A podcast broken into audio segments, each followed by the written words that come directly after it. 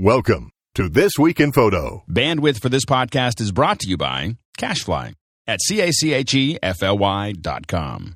This episode of TWIP is brought to you by Carbonite Online Backup. Whether you have one computer at home or several at your small business, Carbonite backs up your files automatically and continually. Carbonite is the better backup plan. You can try it free at carbonite.com. Just use the offer code TWIP and get two bonus months with purchase. This episode is brought to you by Shutterstock.com with over 20 million high quality stock photos, illustrations, vectors, and video clips. Shutterstock helps you take your creative projects to the next level.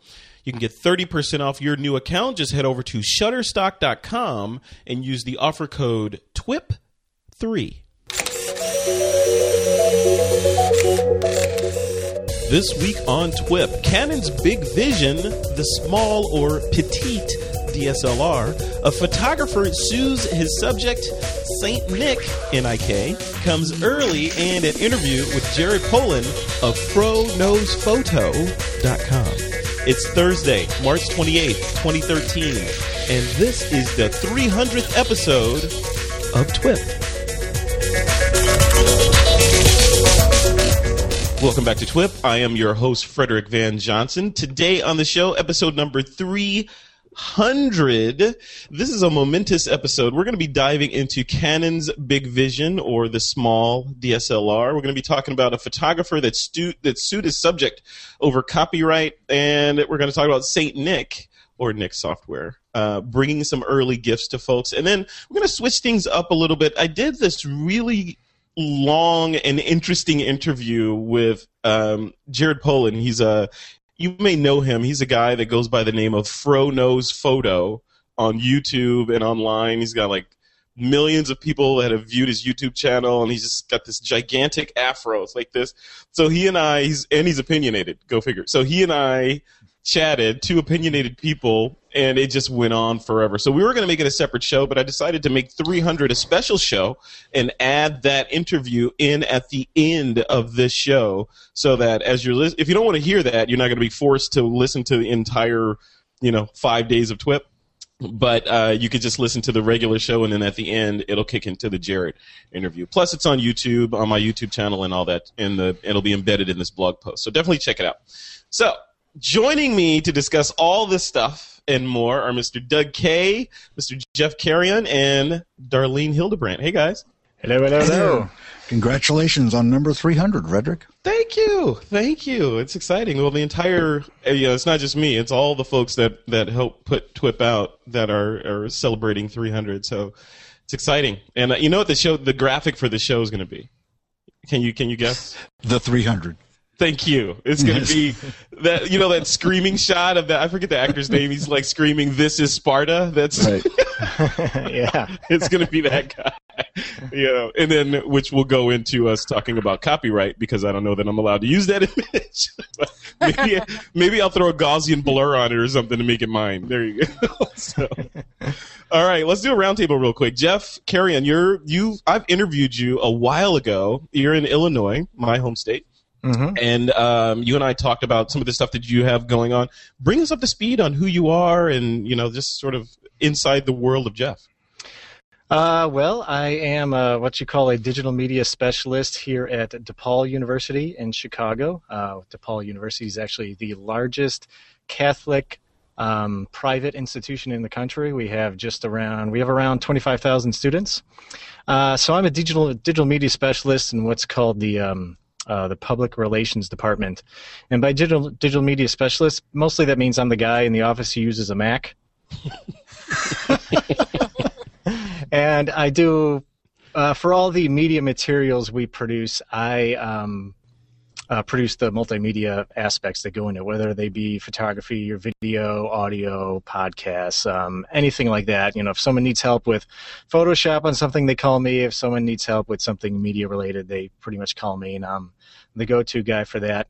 Uh, I also teach uh, part time here at DePaul. I teach a uh, beginning photography class, and um, it's a basic. It's like total photography 101, and uh, it's for spe- it's specifically for non majors.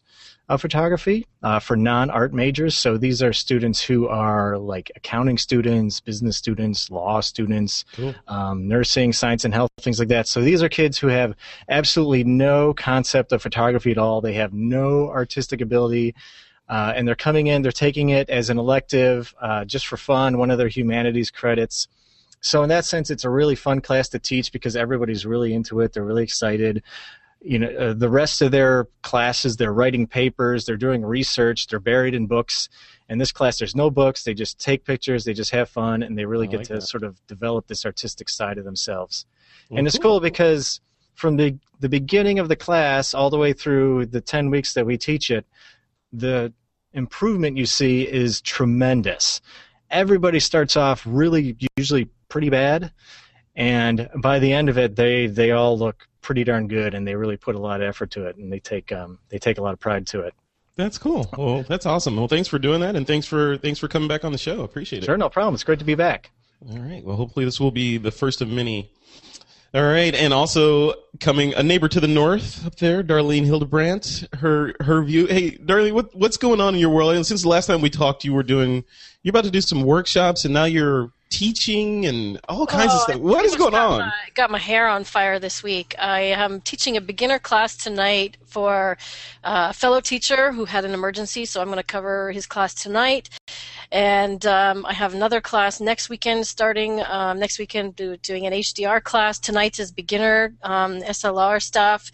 Uh, at the end of April, I've got a workshop in Alberta that I'm teaching and I had uh, I had a TWIP discount for everybody last time. That still applies if they want to come along with me. Um, Cool. the uh, it's hundred bucks off, and the discount code is TWIP, and they can get to it at herviewphotography.com/alberta. Nice. And I'm also trying to write an ebook on people and travel photography. Nice. I love that.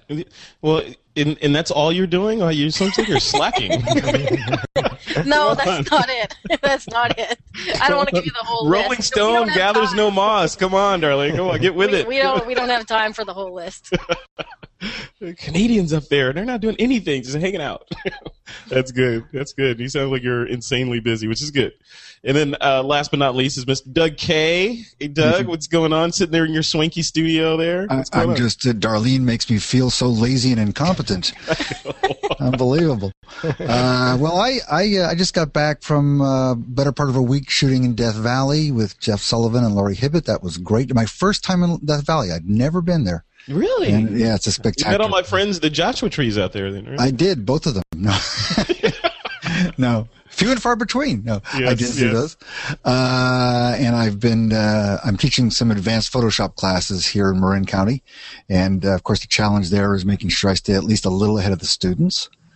And coming up next week, I'm doing side by side reviews of the NEX6 and NEX7, trying to figure out which of those is better. Uh, and you were on this four, per- four great on- prime lenses. you're on this perpetual sort of like hamster wheel of of new cameras and figuring out which camera that you want to own. You're like you're like Indiana Jones looking for the Holy Grail, right? But I want you, I want you to know that, that I have reviewed some that I haven't ended up buying, which is remarkable. Uh, but they're not, not too many. I want to see your gear room. You you probably have an entire room in your house that's just shelves of gear, right? I would, I would swivel the camera around, but no, we won't do that. But No, yes, no, I no. have, I have a, I have a good collection. Nice. Well, yeah, I have a little collection back there.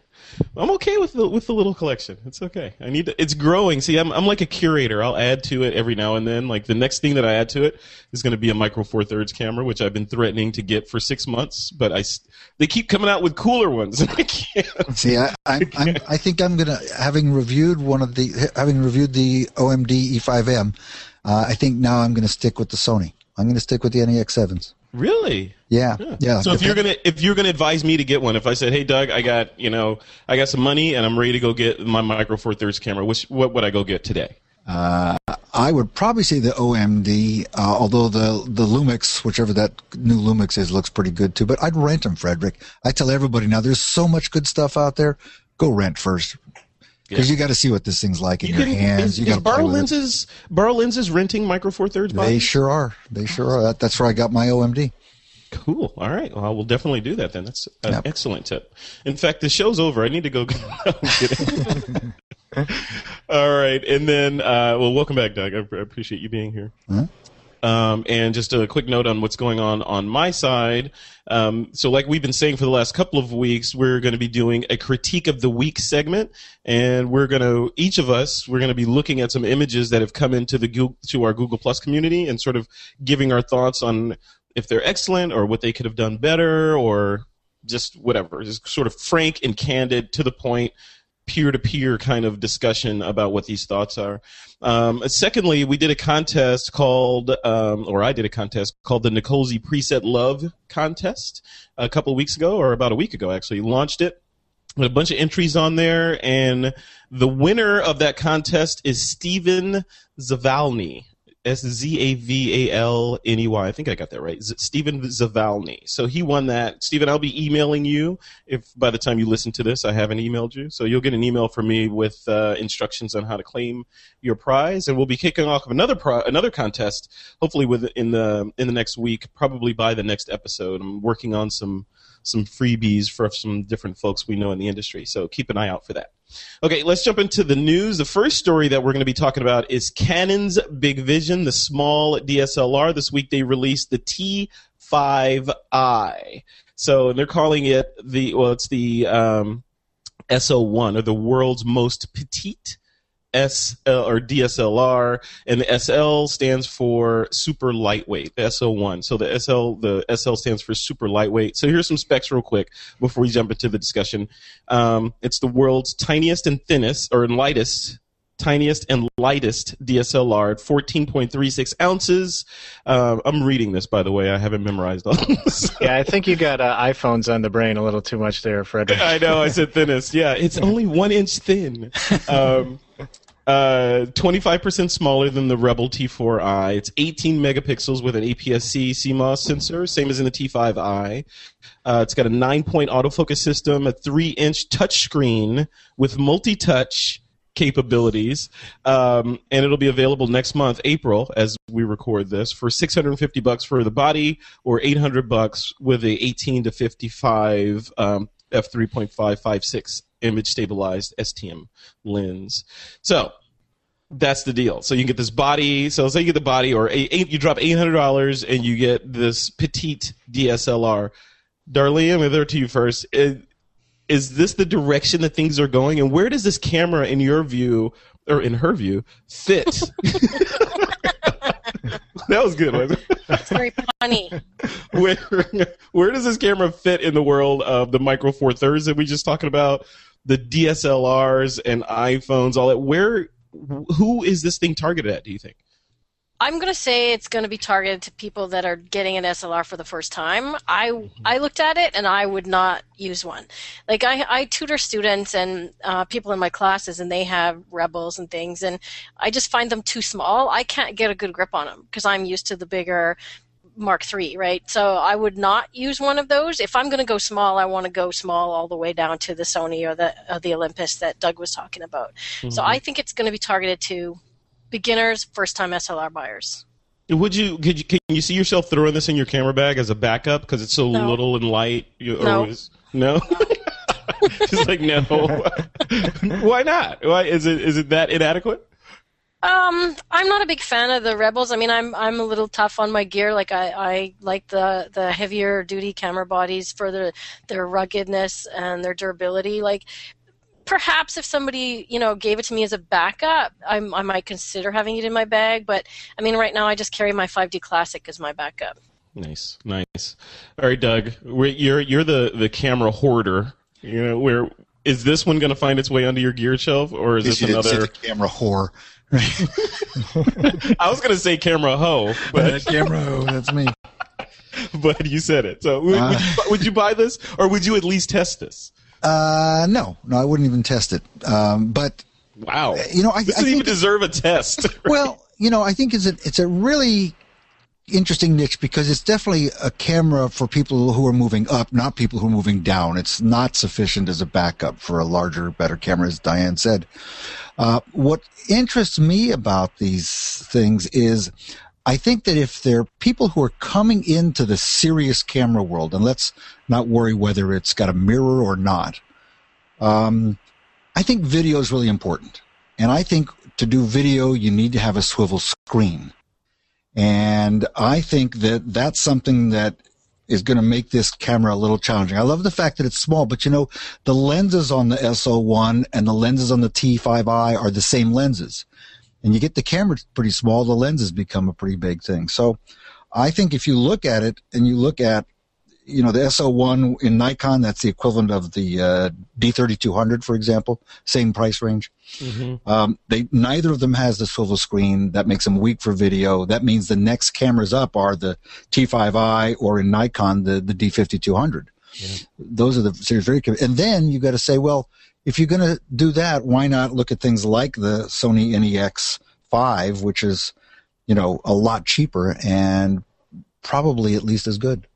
Yeah, but people, devil's advocate here, people are maybe saying, well, everyone I know is buying a Nikon or a Canon or reverse that, buying a Canon or a Nikon, and this would represent kind of a, a entry level toehold into that world. So, and not really, uh, and I would argue that not a lot of people understand the virtues of micro four thirds yet, and they're just looking at okay, I have a point and shoot if I want to start moving into the pro space, I need a DSLR. Yeah, I think no, I think you're right. If you if if you for some reason are brand sensitive, maybe you're giving it to someone as a gift, and uh, and you think they'll be impressed by the name on the label.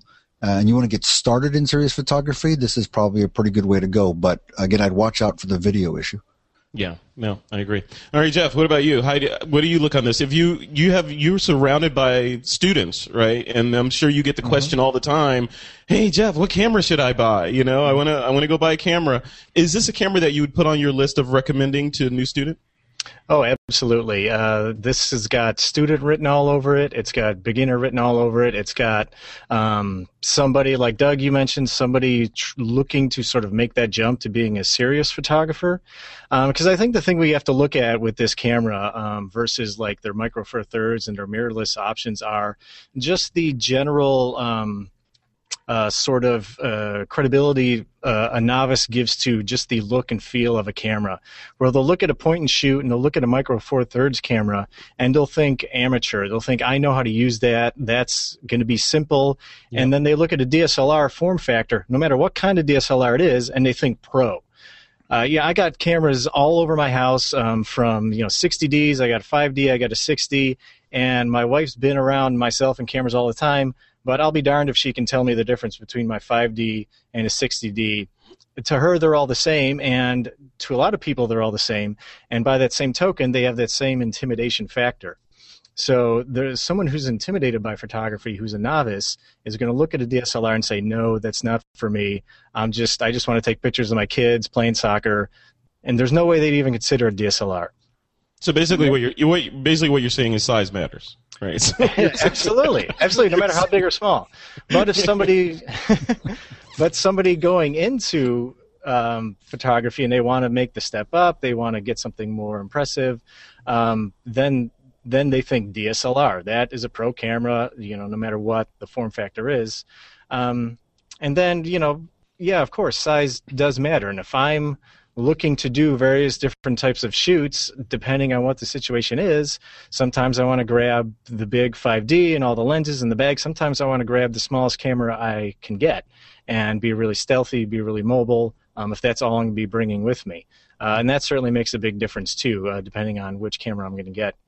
Um, but as far as something like this being uh, an alternative to a 5D or a replacement or something like that, Certainly not, because the image the image quality just isn't there. You know, especially when you start cranking up the ISO and things like that. Well, uh, Darlene, something Jeff Jeff said sort of uh, clicked in my head, and we've talked about this on the show before, and that's the whole idea of perception or professional perception, regardless of the technology and the advances in miniaturization that go into a camera body. This we hit this with Micro Four Thirds that in a lot of cases they can create a really good image that's indistinguishable from some, from something that was taken with a giant, you know, D3S or something. So or you know, or Canon or whatever. So with that said, how does that factor into this body? And like like you were saying that you would never carry this camera around, and I agree. I probably wouldn't buy this camera either.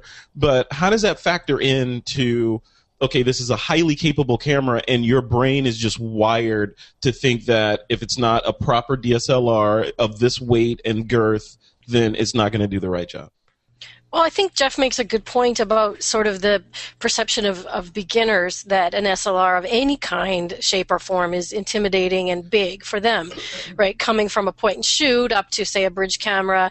I mean, they find like the Canon G12 is big for some people, right? Yeah, so yeah. this, the, even this SL1 is still for them. It's huge. Like I'll hand my camera to people that I'm tutoring or students in my class, you know, with the 24 to 105 on it, and they go, they go, uh, you know, that's it's really heavy. They don't get it. But in terms Like, of this is a heavy camera. This make it this, this probably makes great pictures. yeah. But in terms of professionality and um, how you're perceived in the industry, I think it depends on what industry you're in. You know, like uh, I'm not doing weddings anymore, but if I was, the number of people that have SLRs, if I was to go to a wedding and shoot it today, um, for example, I did my cousin's wedding in September last year. There were so many people with SLRs there with lenses just as big as mine and almost just as good a camera body that, you know, who's the pro, right? It used to be mm-hmm. that you'd mm-hmm. show up, I'd show up with a Hasselblad and nobody has that, right? So mm-hmm. clearly I'm the, I'm the photographer. So I think the lines are becoming a lot more grayed because people that can afford all the goodies, you know, look like a pro where they may not necessarily have the skills of a pro. Yeah, Doug, where where do you fall on that perception? You know, perception versus reality. Having a big camera, like in your in your your in your case, so you're I would put you in the category of advanced amateur. You don't you don't pay your mortgage with photography, but you are a highly competent, some probably surpassing a lot of pros in terms of the quality of your work. So when you go out, do you care what people think with do, regarding what camera body you take, even on photo walks when you're surrounded by other photographers? Can we just stop right with the compliments and not go past that? I like those compliments. Yeah. uh, no, I mean, I, th- you're right though. I don't. I, I think I'm past the point where I have to impress anybody. Um, if I impress anybody, it's my photographer friends, and for them, they're probably more impressed that I'm out there with a Micro Four Thirds camera than with a big Nikon. They've they've seen me out there with a D3S. You know, I've, I've I've sort of I've got over that at this point. Uh, but yeah, I, mean, in a particular case, you know, I'm I'm perfectly happy to have a small camera as long as I can get great images. I don't know. It seems like I like things are. It used to be okay. I want to. I want to show up and I want to look like a photographer. And I understand there are cases like with wedding photographers or commercial photographers. For example, a lot of it it's theater. You have to show up and look the part and look like whatever they wrote the check for. That okay, they're getting what they paid for. So you have to play that regardless of if you could do the same thing with a with a micro four thirds or whatever.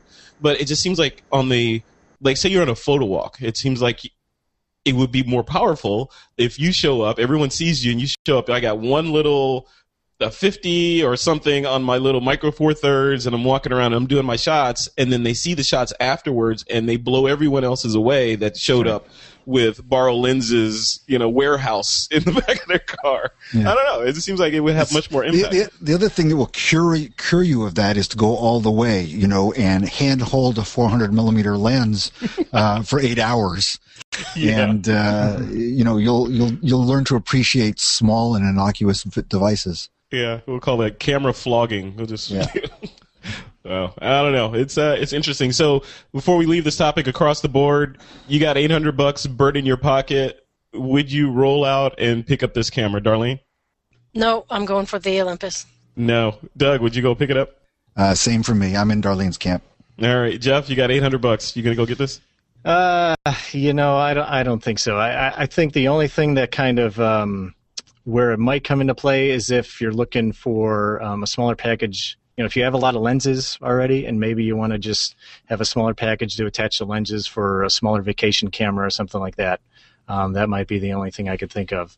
Yeah, yeah, I agree. And me personally, I would not get it because I'm, like I said, I'm in the market for a micro four thirds camera, and and specifically because I want something small that I can just throw in a really tiny bag with my iPad Mini and be like ninja out there just shooting with a. Derrick Story introduced me to this little, his little tripod that I don't know, somehow manages to bend space and time and collapses down into nothing, but it's still sturdy when you expand it. So that goes in the bag. All this, all this stuff. I'm trying to get smaller and tighter so that, you know, I'm able to do things quicker and instantly rather than making a conscious decision. Say, okay, I'm going out shooting. Let me go to my gear shelf. Okay, I need this. I need that. I'm going to shoot this. I need this laptop. All this stuff. I Just want to be able to bounce out there and get it. So I don't know.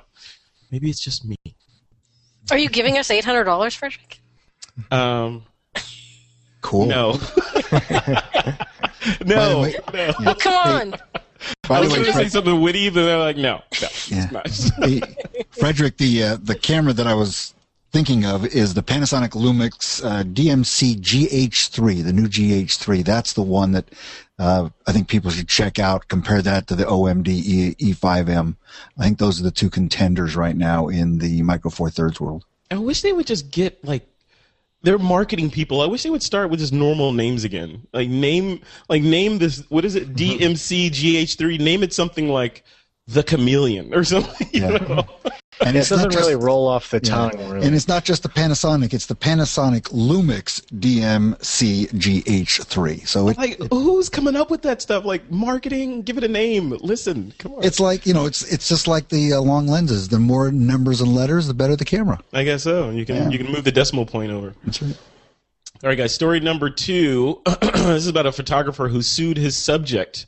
A photographer who sued his subject over copyright infringement. Let me read this to you. It says uh, photographer Brian Masck, M A S C K, shot an iconic photograph of football icon Desmond Howard striking the Heisman pose back in 1991, just days before Howard would receive the Heisman Trophy or the Heisman Trophy. The photograph went on uh, went on to a life of its own, being manipulated, desaturated, cropped, photoshopped to fit a variety of purposes. And Masck initially received 500 bucks from Sports Illustrated when the image went viral. The photographer, uh, but when the image went viral, the photographers was left out of the profit. So the guy that shot it didn't get any of the money. All he got was 500 bucks, less than it would take to buy that camera that we were just talking about.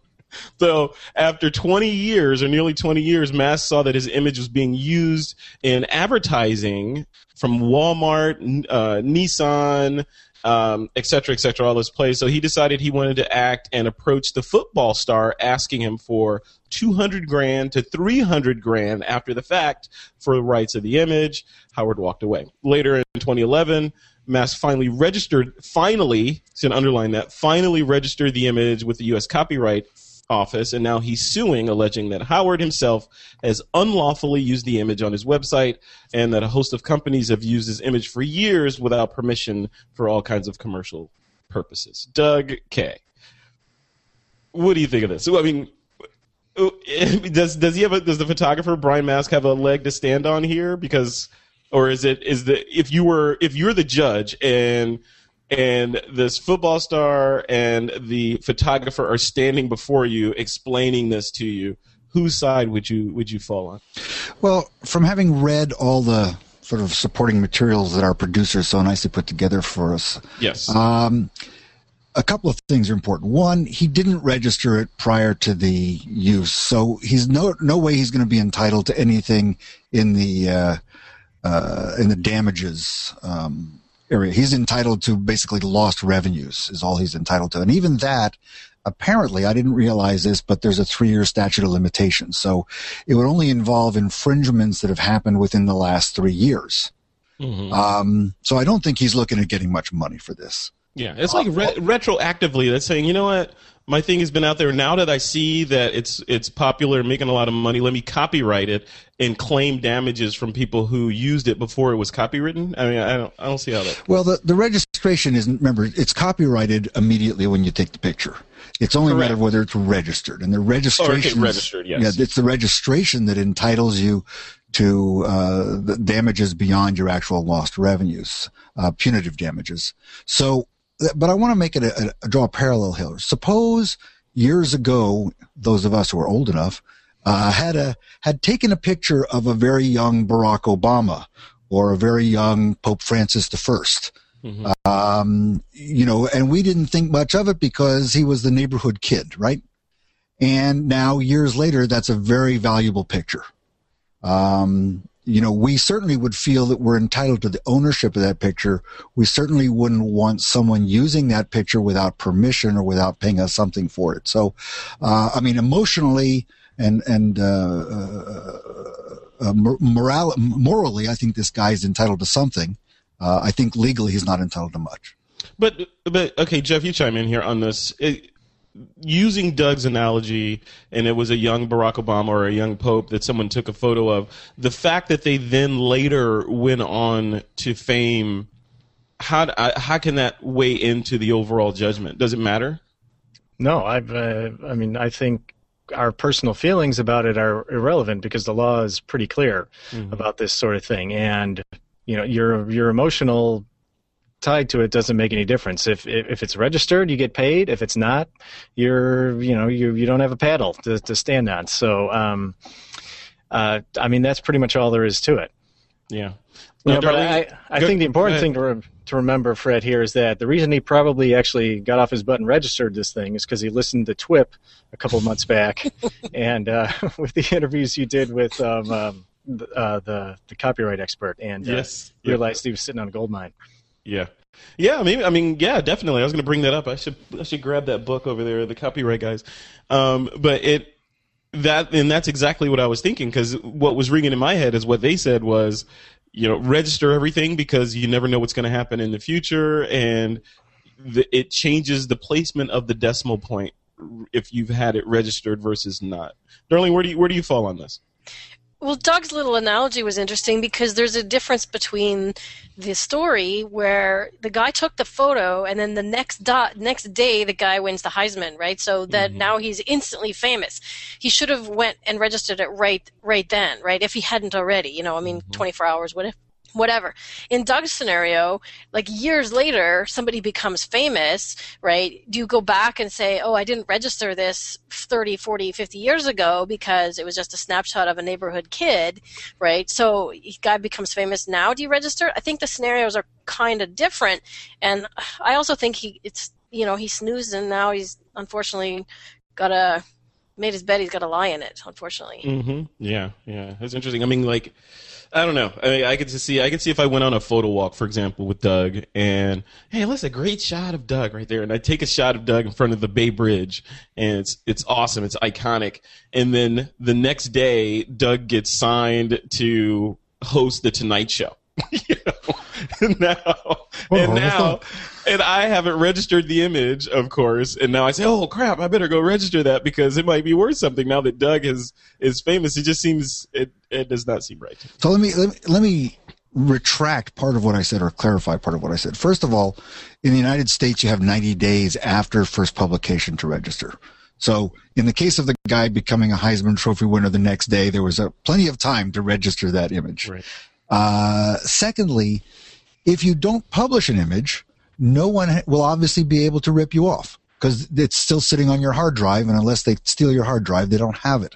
Right. So my practice is I register every published image, no matter where I publish it. If I put it on Facebook or Instagram, uh, it's registered within 90 days.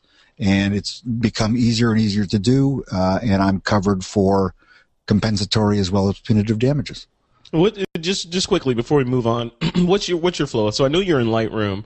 How do you register this? Do you just like say, okay, everything I shot from the shoot, export it, and you make a tiny JPEG from it, and then that goes to the copyright office? Yeah, in Lightroom, I have a collection called uh, copyrights, a, co- a collection set called copyright, and one collection in there is called next.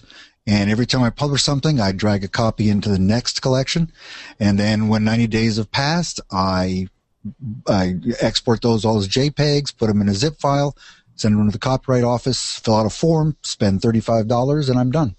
Love it. And you do that for each and every shoot. So every photo walk you do, part of your flow is to go through that, that tap dance and, it's, and upload it, them. It, it's only at the point where I publish. So I might be publishing stuff now from a year ago. That's mm. not a problem. I only register them when I publish them. Got it. Got it. That's good. Yeah, I would. Go ahead. Yeah, I think uh, one more thing to take note of here is that it really is irrelevant that the guy won the Heisman and he, he became very famous.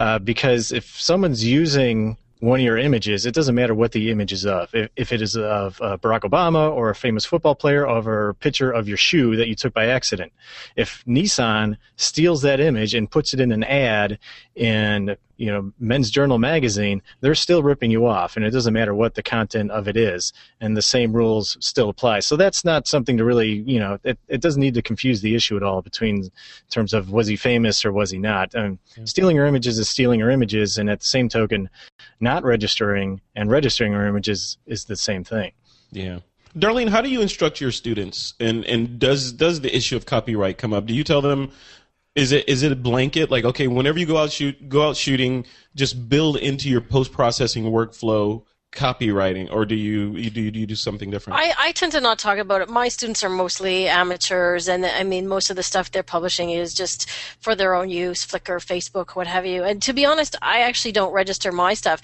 Um, it's a little different here in Canada. There is a Canadian registry office, mm-hmm. but it's actually quite expensive. They they want a per image fee. So if I send a thousand images, it's going to cost me like a thousand bucks. So it's not like thirty five dollars or whatever, like like Doug said, a one time thing. So and and I'm not entirely sure. Maybe I need to buy the copyright book that you, are talking about, right. whether or not I can register as a Canadian with the U.S. Registry Office. Right. Yeah, I'm not sure about that either. Yeah, definitely go back and listen to that episode. Just search for copyright on this week in photo. Okay. And you'll find it. Yeah. All right, guys. Before we before we continue with the next story, I want to because we're on episode 300. I would like all of us to uh, just to do a, a cheers with our swanky lens mugs that we're using. Cheers, uh, to the 300. This is Sparta. Yeah. we made it. All right. So on to 400. On to episode 400 if we make that.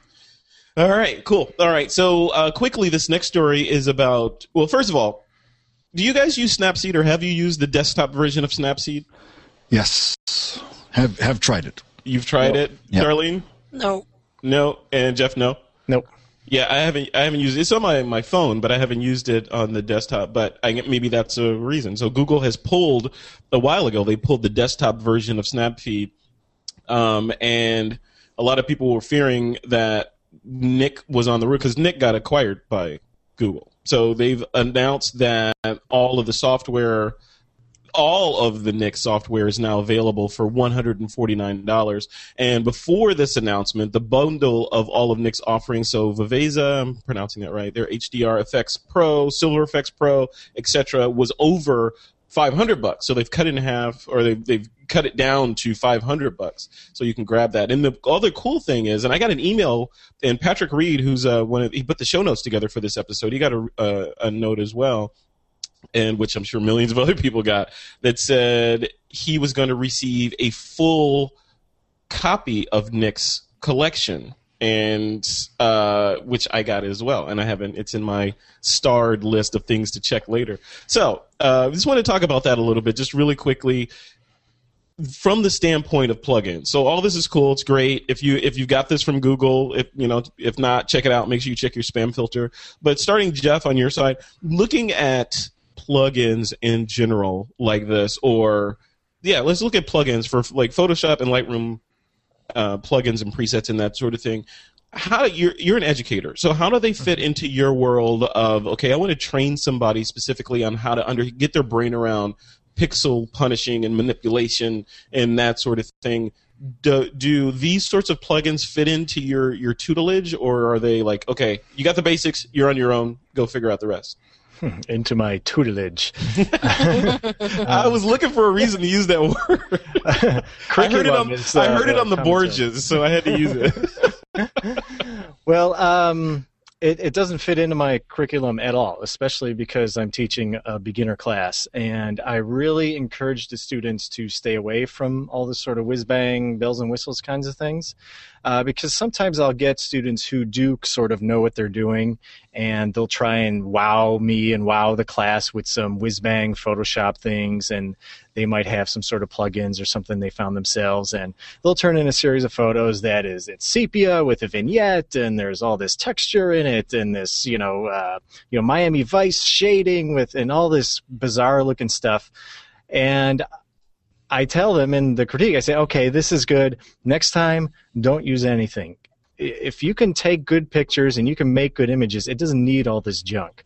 Hmm because oftentimes I think a lot of people sort of use it as, uh, especially someone who is um, newer, um, but maybe they have some skills. Like, have you ever heard the the term? Um, uh, you know enough to be dangerous with Mhm. something. Yeah, I've heard it. where- I've heard it applied to me. Yeah.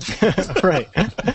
you know, the, there's people that get sort of in that, that realm of knowledge where they're not a beginner, but they're not advanced, but they they sort of know what they're doing, and they kind of screw things up in that manner, and they sort of shoot themselves in the foot, and they use all this crazy stuff when it doesn't matter. So then I really steer these students to I actually I kind of tell them don't use that stuff. Make images that stand alone by themselves. And then during the Photoshop portion of the class, I teach them very basic stuff. All we learn is uh, we learn levels, we learn brightness and contrast, shadows, highlights, um, vibrance and saturation, and that is about it. And they students still go, well, you know, I know Photoshop, and they'll go and they'll throw all these bizarre filters, and they'll turn in a, a, a file that'll have 45 adjustment layers on it. And I still tell them, like, you this is a mess. This is just so bizarre what you've done. It doesn't show that you really have an understanding of what you're doing. Strip it all down.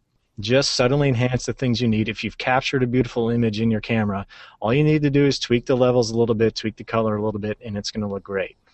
Yeah. So, so Doug, I want to get your thoughts on that because I've heard that we we talked a couple of years ago. We were battling back and forth versus I think it was about Lightroom presets and the use of them and should they be used and are they cheating and all that stuff. And it kind of goes to what Jeff was talking about. But specifically, what I want to throw to you is is it is it a case of like with the, Jeff's position? It sounds like okay. Technology, you need to understand the basics first, which I'm a huge proponent of. You need to understand the basics before you can go on and automate stuff and do all, let technology take care of things for you.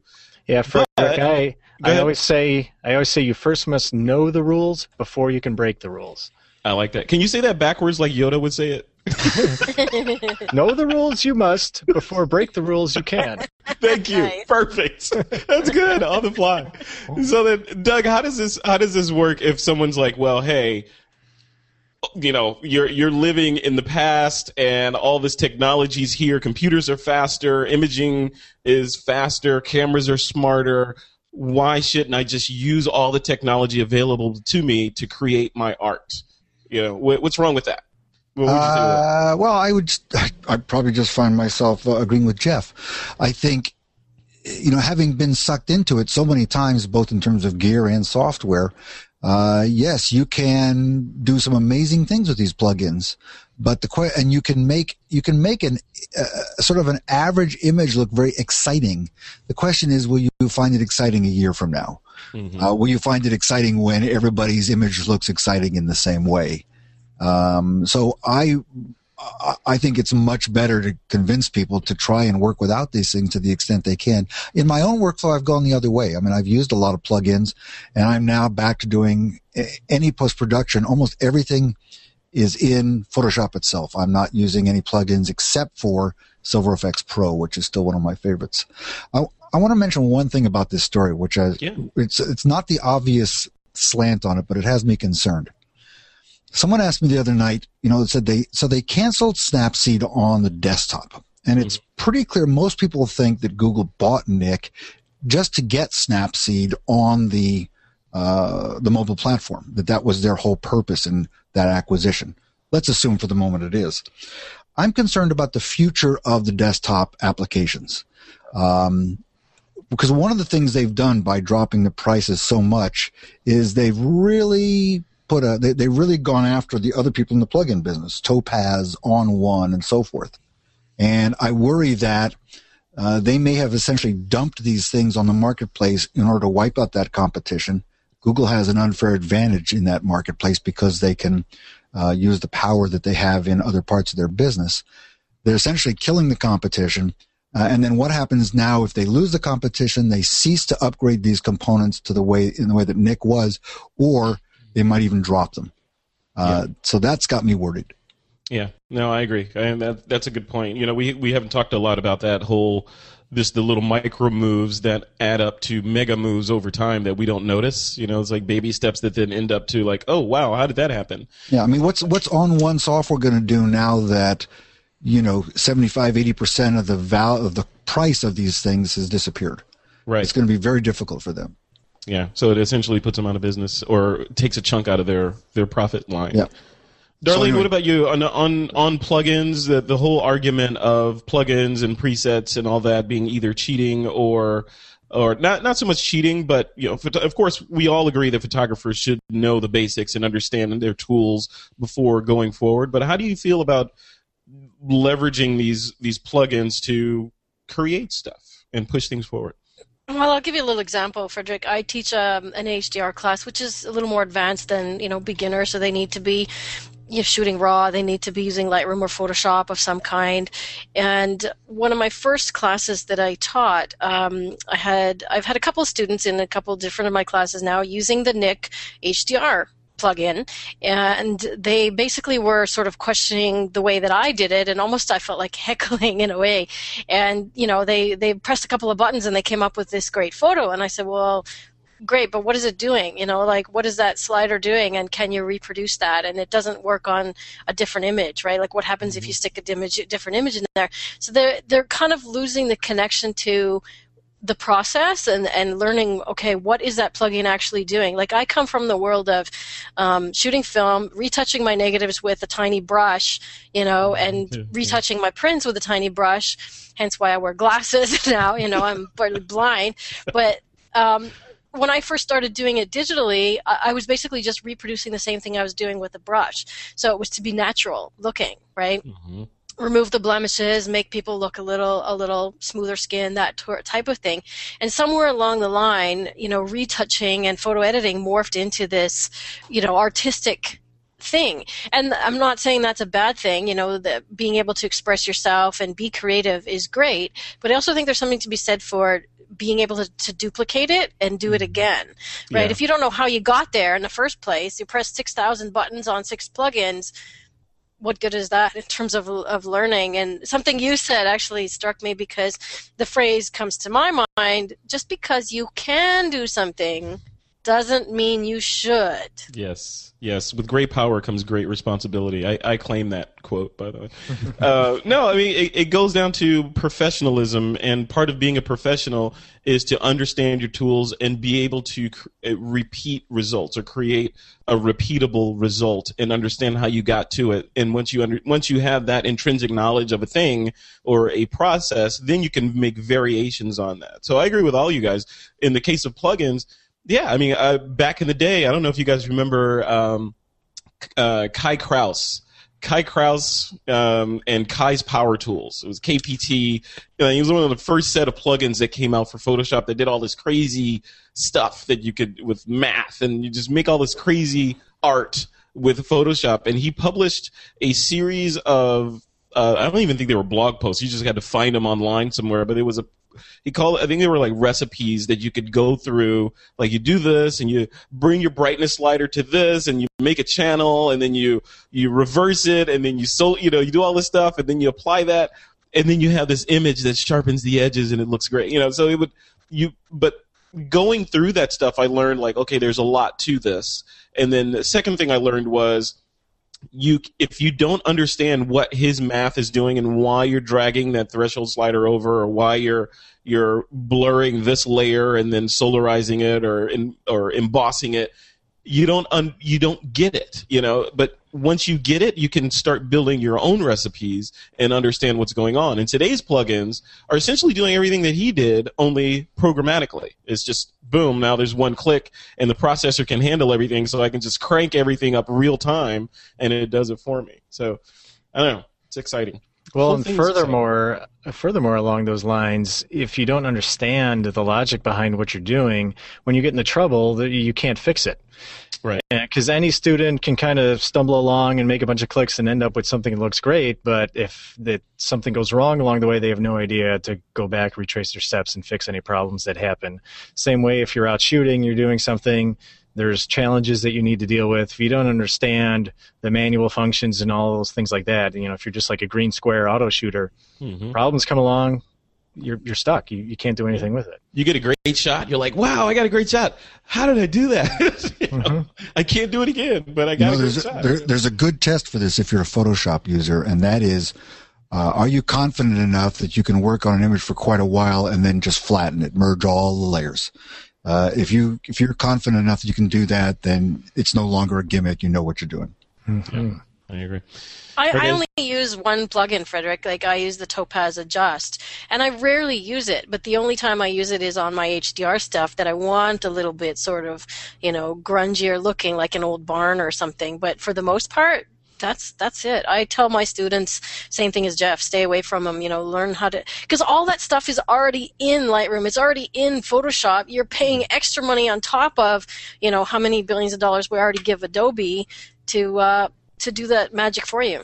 But you know, you know where I would argue on that point is there's this plugin that I use a lot. It's called Portraiture from ImageNomic, and it is designed specifically for retouching and and smoothing skin tones while not destroying the detail in areas that don't need the detail destroyed, like hairs and eye, hair and eyebrows and the mouth and all that stuff. It knows um, about faces. Yeah, it knows about faces. It knows what to touch and what not to touch, and it it it's amazing. I mean, this piece of software. I I went through and there's like a million tutorials online about how to retouch. Scott Kelby has some retouching things and a bunch of his books on how to how to make faces look great, how to you know remove hairs, all this stuff, brighten eyes. It's all in there. But then this plugin, or it's it's not really a plugin. It's kind of a standalone that's invoked from within Photoshop, and it just brings the data into it and round trips it but it just does magic to faces and gets uh, within a couple of minutes it gets a face to what would have taken me literally an hour or two hours to get to doing it by hand so when i look at that kind of stuff which is it's time saving and allowing me to be more creative as a photographer. Even when i shoot i'm like okay i'm shooting this model and you know he may have some issues going on cosmetically and i know later that you know those are going to be gone no problem. So i can not worry about those when i'm shooting or lighting to minimize those because i know later in post i can really easily get rid of them and make sure i just get the raw material for it. I don't know Yeah, well, that's where plugins count coming out the other end. For people like us, people who are advanced and professional, time is money to us, and we know the logic. We know how to do it in 50 clicks in Photoshop. If we can do it in one click with a plugin, uh, th- you know, that's fair game as far as we're concerned. Yeah. Yep. I agree. Well, I mean, but I guess the bottom line is, you know, there are no, like we say all the time on the show, there are no hard and fast rules for any of this stuff. It's just play with it. It's all tools. It's all fun. It's like a room full of Play-Doh and Legos. Just keep playing with it. All right. Before we go on, um, I want to give a nod to one, our first sponsor, and that's Carbonite. This episode is brought to you by the folks over at Carbonite Online Backup, and you know we we've been talking about this on the show a lot, and we we talk about the importance of backup and the importance of having redundancy. In fact, Alex Lindsay um, is is known for saying, at least in my mind, is known for saying that data does not exist unless it exists in three places. So, so if you take a shot, it's got to be on your memory card, it's got to be on a, a drive somewhere, and another drive in order for it to actually exist. Um, and Carbonite helps with that by putting pumping up your files into the cloud. And the cool thing about the way Carbonite works is it's in the background. So it's not like you got to remember instead of calendar invite to say, okay, all right, time to back up. I need to do all this stuff and go through it. It just does it in the in the background while you're doing stuff. So it backs up your files for you automatically and continually, and it does this whenever you're connected to the internet. So you never have to worry about backing up again. Once you install it, you're done. You don't have to worry about backing up again ever. So you get unlimited backup space for your PC or Mac. They charge you 59 bucks a year, which is nothing for the insurance, especially in a disaster. If you lose all your stuff and 60 bucks that you paid for the year to get everything back is just insane. If you run a small business, they have plans designed to back up your computers, your servers, your external hard drives for all for one low annual flat fee. You can get a free trial of carbonite.com. Just go over to their site carbonite.com. Use the offer code TWIP T W I P, and you'll get two bonus months if you decide to buy it. That's carbonite.com and use the offer code TWIP for two bonus months. All right, guys, this is my this is an exciting time for TWIP. This is the first time that we'll be doing a critique. Um, so the first image that we're going to critique, and I'm going to try to bring this image up in uh, the Hangout. Actually, you guys can you can bring it up separately because we're we're recording this as audio, so it doesn't really matter. So um, bring this image up, and I want you guys to. The first one is from Steve Brokaw, and it's a model, and I'm describing this to the audio audience. Um, this is a model, it's a beautiful model that's apparently blonde or fair haired of some type. This is a black and white photo. She's got a short leather jacket that's showing her midriff and tight black and white stretch pants on at the bottom. So that's kind of the gist of the image. If you want to see this image, just go to go to our uh, community on Google Plus or look up Steve Brokaw online or look at the blog post for this episode. So, Darlene, first, you've seen this image. Looking at it just you know with with with just sort of fresh eyes, when you first see this image, is it a successful image or is there something wrong with it? Let's start there. I would say overall, yeah, it's quite successful. It's it's obviously in the realm of fashion photography, which is not my expertise. Um, you know, I'm come from a world of portrait wedding. Clearly, the photographer has a grasp on how to light people and how to do beauty type lighting. He's got a really nice butterfly. He's probably using a beauty dish or something. Um, he's got you know some sex appeal happening she's got some attitude my i guess my comment would be about the the pants like I, and i know it's a fashion shoot and i don't know if they're you know he's advertising the the outfit or the pants or what sure. have you but that's the first place my eye goes and i i don't want to like i just go right to her legs because of those stripes and i think that overall it would be better if she was wearing just a solid pant of some kind yeah but I think technically it's really well done. It's it's well lit. I might like to see a little more space above her. Her eyebrows are almost cropped off, but I like the composition off centered. It's got some uh, some tension. I like it. You like it, so you give it a thumbs up. Yeah, I like it. All right, Doug. Looking at this image and the the composition of it, you know, like he's slightly cr- coppering off her elbow on the on the left side of the frame, and of course the top of her head. Is that successful? Does that add to the energy and the excitement of this image, or would you say that that's uh, you know, is is detracting? Well, first of all, I want to say I love this segment because I do a lot of photo competition here, mm-hmm. and this is my chance to get even. so, so, I love this. Um, you know, it's funny. Darlene and I, I'm surprised, I guess, that we both saw exactly the same issues with the picture. Uh, the image, first of all, it's cropped on three sides. Uh, luckily, he didn't take off her hands because that's one of the rules, which is never cut off the arms or, or something. Um, the big problem, as she said, is the striped pants. They are the most contrasty part of the picture, and your eyes will go right there. Uh, I also agree with her that there's just not it's a little too tight on the top. I want to see a little more of her face. Uh, I want to be. I want to. When I go to look at her face, it's frustrating because I don't get a chance to. I don't feel I can see her face. Mm-hmm. Part of it is a little bit of hair in the eye too. Yeah. But um, uh, you know, technically well executed. Um, not sure what the point of the picture is. If it's just an overall fashion look, or if it's you know, if the intention might be to promote one or more of the, uh, uh, the, the, pieces of clothing, but the, the pants are the big problem. One, one thing you can do in this is you can hold something up and just crop it off above the waist of the pants mm-hmm. so that the, the navel is the bottom more or less. Yeah. Of course, you do lose her hands, but it totally changes the impact of the picture and uh, allows you to see her a little more.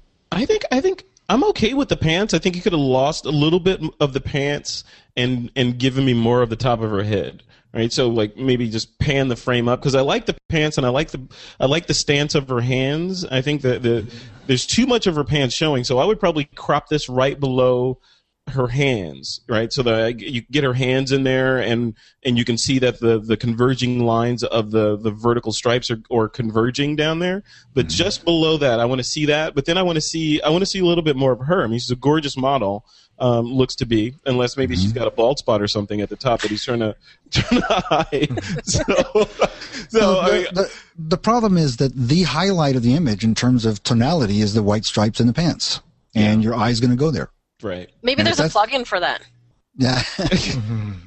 Jeff, Jeff, how would you how if you were going to shoot this? I mean, is this a first of all, what would you change if anything of this of this photo? Well, first of all, I, I think it's uh, great to look at something like this because as a beginning photography teacher, I'm used to looking at pictures of dumpsters and alleys and rusty old train tracks because that's all beginners ever take pictures and, of. And cats, right? Cats. yeah, they're. Oh my gosh! If I had a nickel for every cat picture I got, oh my goodness.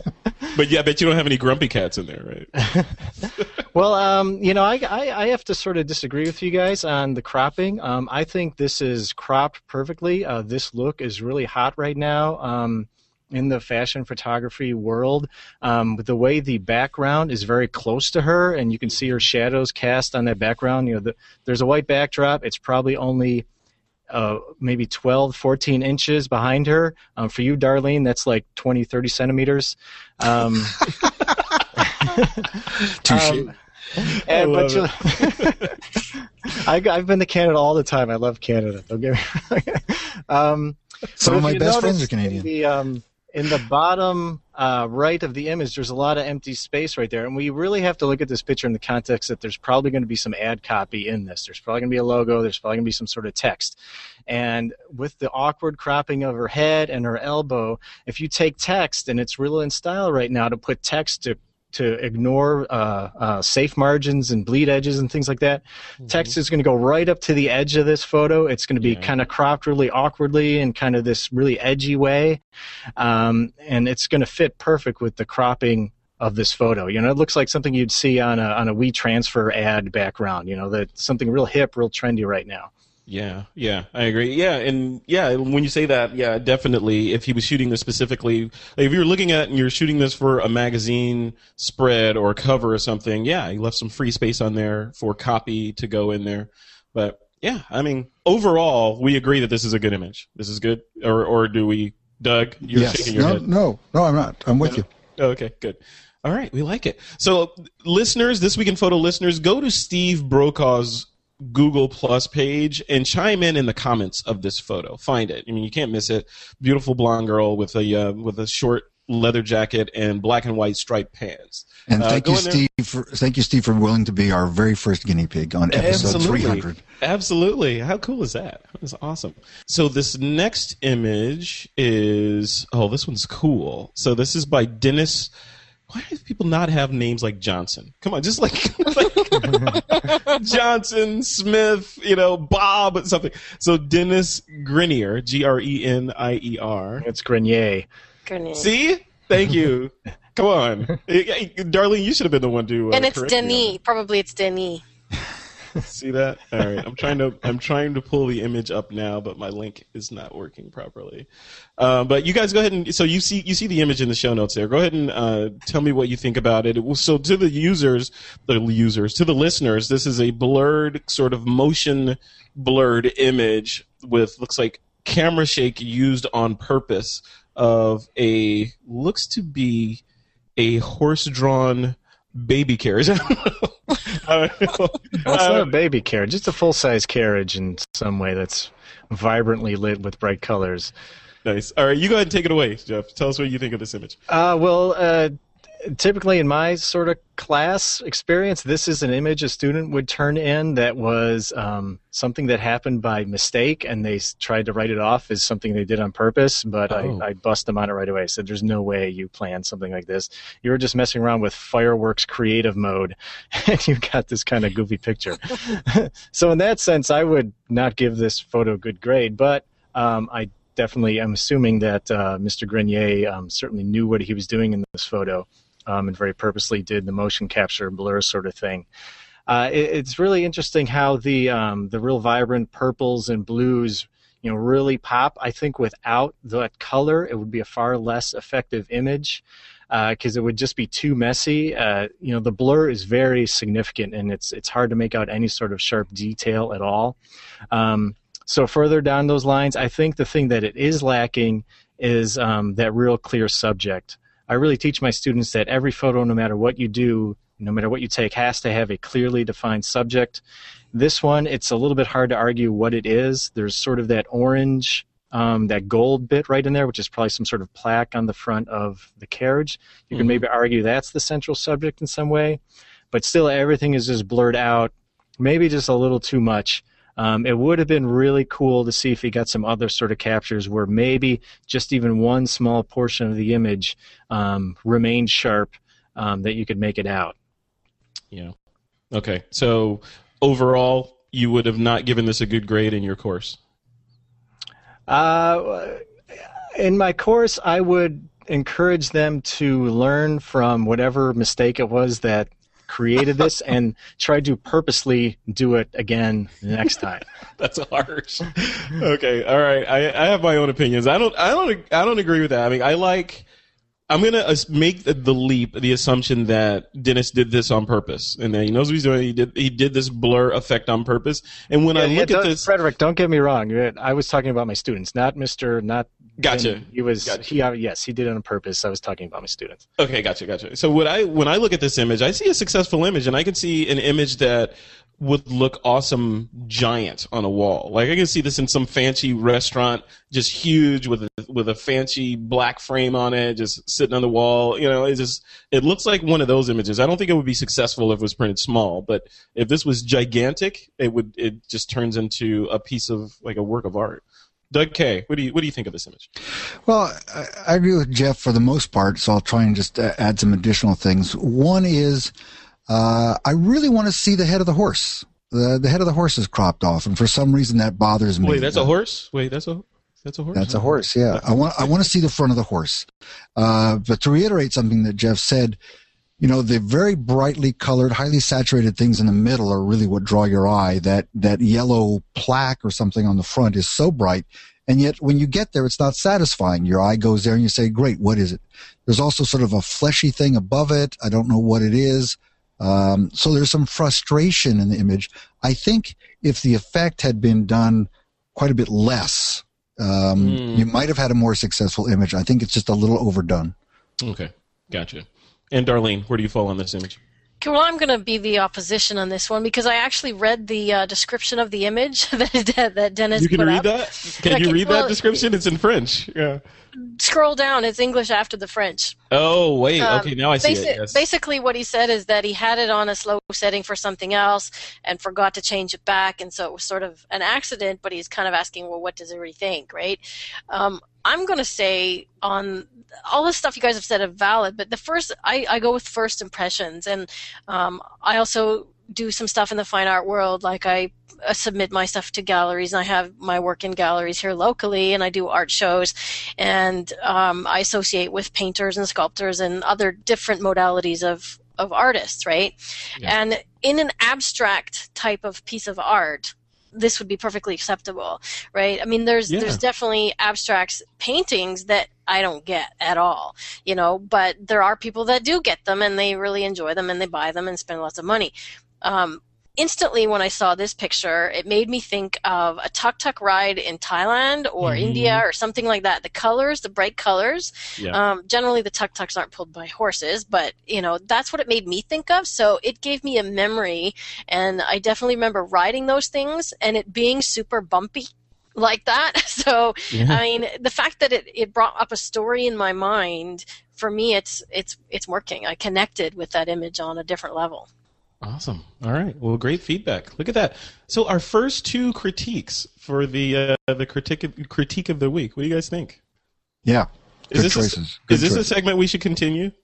Absolutely. I yeah, love well, it. I I mean, think it's there's great. there's just such just by these two pictures alone, there's such a variety of what you could possibly have out there. It's great to see such, uh, you know, to explore those different types of things. I know. I would encourage you guys to go go check out go to the the the TWIP Google Plus community and look at the the critique of the week um, area that we put in there and look at the submissions in there. This is just amazing work. It's like I get I- I'm intimidated looking at the work that our listeners have submitted in there. Lo- Almost like I'm intimidated by posting anything on 500px. it's, Yeah. it's like you know I'm not worthy to be talking to you people. and, and I think it's fair to say, you know, um, Darlene mentioned, sort of said whether the image, the second one, was acceptable or not. But I think it's very acceptable. I think our, our role here probably is to offer, um, you know, what do we like about it, and what do we have, what do we see in terms of room for improvement? And almost every image has some room for improvement. So I think uh, no one should be discouraged by anything that they hear on the show here. Yeah, yeah, absolutely. All both of those images were, were awesome, and I'd be proud to to hang them both in my house framed. So very good work to both Steve and Dennis, and thank you both for your submissions this week. And remember, listeners, if you'd like to submit an image of yours to the critique of the week, just head over to our Google community on uh, or to the TWIP community on Google Plus and stick it in there, and if we can, we'll get to it. All right, before we continue with the, the ending or the, the ending of episode 300 or the last part, um, want to give a nod to one of our other sponsors, and that's Shutterstock.com. This episode of This Week in Photo is brought to you by Shutterstock.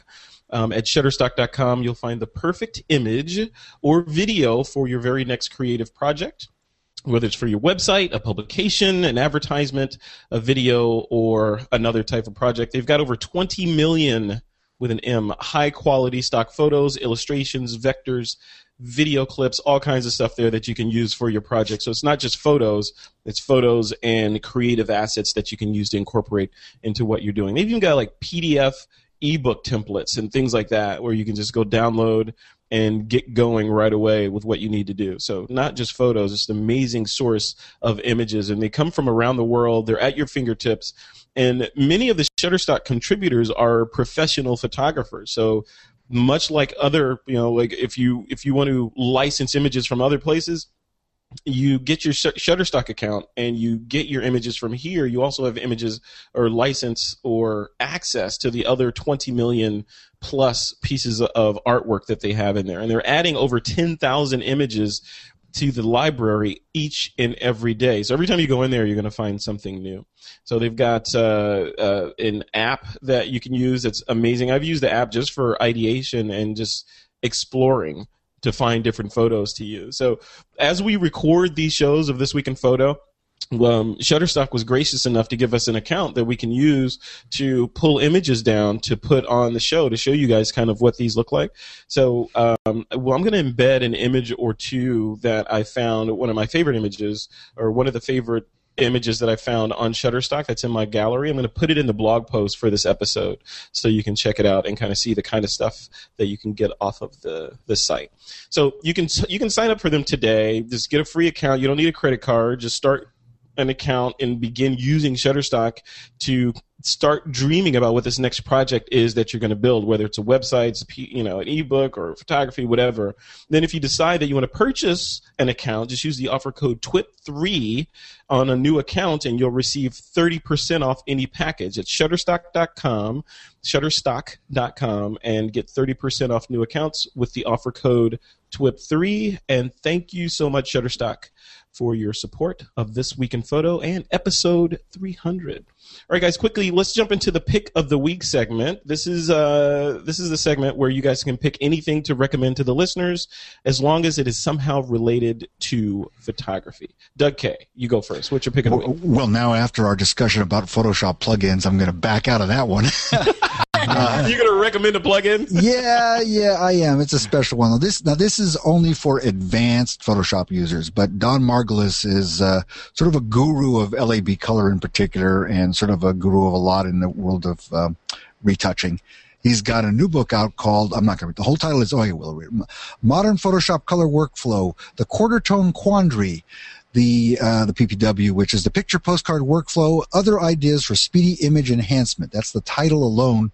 uh, the book is obviously quite large. It's sixty five dollars. Uh, he's brilliant. If you can get past his writing style, which is worth it. Uh, but along with it is a plugin for Photoshop called the Picture Postcard Workflow. This is version three. Uh, I've been using version two, and uh, it's got some very powerful things in it. So if you're very geeky, uh, and you want to get into really high end Photoshop stuff, get in touch with Dan Margulis and uh, follow his stuff. Awesome. Very cool. All right. Jeff, what is your pick of the week? Well, I sort of mentioned this a little bit before the last time you interviewed me, but I'll officially do it as a pick of the week now. But uh, I am huge into workflow. I am all about workflow, organization, uh, that sort of thing. And I work off of a project template folder based system with every project that I do, where um, basically I have a project template folder set up. Uh, that has a naming convention attached to it and a project number attached to it. And within that one main folder, there are about 12, 13, 14 subfolders that apply to all the various applications that I oh, use on a cool. daily basis, like yeah. After Effects, Final Cut Pro, Premiere Pro, Aperture, Lightroom, um, documents, Word documents, presentations, spreadsheets.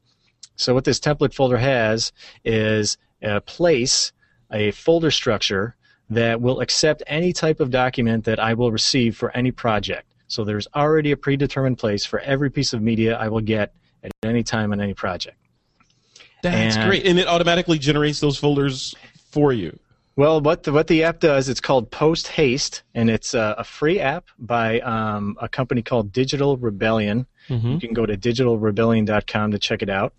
Uh, and what the app does is it's just a simple little interface that allows you to call it up.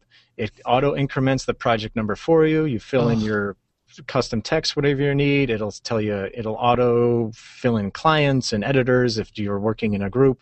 And then it duplicates the folder for you and it puts it in the right place. And everything is all taken care of with one simple keystroke. That's. Um, which is super, which is super, super awesome. Uh, one thing it'll even do is if, because furthermore, in my project template folder, I have um, project templates already made. Like I'll have an After Effects project in there. So when you launch that Ap- Ap- After Effects project, it's already populated with folders in it. So I don't have to rebuild the same folder structure like comps, pre-comps, solids, movies, images. I don't have to do that every single time. It's already there in my After Effects project. And if you take that template project and you put the word template in it as the name, Mhm. Post Haste will see the word template and it will rename anywhere it sees the word template with the project name. So you can have a very sophisticated project naming convention associated with all your important files as well. And uh, I use it every day. It's uh, essential to me. And um, Digital Rebellion, if you're listening, I've emailed you many times about this. You've got to make it work on a server with a group across multiple users because it's the only thing it doesn't do. To where if you got five people in an editing house or in a studio working together, you know they can't keep track of each person generating um, different numbers across different devices. Um, so you'd have to do it manually in some sort of way. But they assure me that it's coming in some way. I said I'll pay you. I don't care. Make it cost five bucks or ten bucks. I'll gladly pay for it. Just do it. But uh, check it out. Post haste from Digital Rebellion. All right, cool. I'll be downloading that right after the show. All right, Darlene Hildebrandt, what is your pick of the week? All right, my pick of the week is uh, a school in Ontario I'm going to be teaching at in August. It's called the Niagara School of Imaging, and um, it's a five day intensive workshop. So you get to pick your instructor and you stay with them for the whole time. Um, so you get a really intensive learning experience on one topic. Uh, I've been to so many conventions where you know you go to see multiple speakers and you see everybody for like an hour and you just get a little taste of what you can learn from that person. So you get five days to hang out with that one instructor. So I'm teaching an HDR um, and night photography class, and we're going to be going on location doing some cool stuff. Some of the other topics are um, some. There's environmental portraiture. There's speed lights. Um, Marilyn Sholin, who does some really cool stuff with painters, doing some uh, painting stuff with photography. Contemporary bridal portraits. Um, there, I think there's 12 or 13 different instructors to choose from. There's a we have a trade show at the end, and even a costume party, so you can come dressed up as a pirate or you know wear a big fro or whatever you want. Nice. and uh, it is on the canadian side of niagara falls. So um, but it's a super great deal. It's my first time teaching. I know the guy who's who runs it. I've known him for 20 some years. And uh, it's really wa- re- really well run school but think about this 1200 bucks for five days of instruction your room and all your meals That's crazy. That's a good deal. crazy. so you can you can get to it um, from a link on my site. It's herviewphotography.com slash Niagara N I A G A R A. Perfect. Thank you for spelling that because I always mess up Niagara. I, uh, yeah, if you spell it wrong, you'll get there too. I, I, I took I took care of that. And we'll link to it. We'll link to it from this uh, from the notes for this show as well. Cool. Thanks. Thank you, darling. Appreciate that. All right, and uh, just to wrap it up, my pick of the week is a guy, Matthew Granger. He's going to be on this week in photo. Hopefully, as I'm going to try to wring his arm to come on as a co-host from time to time. But I'm going to interview him. I think next week.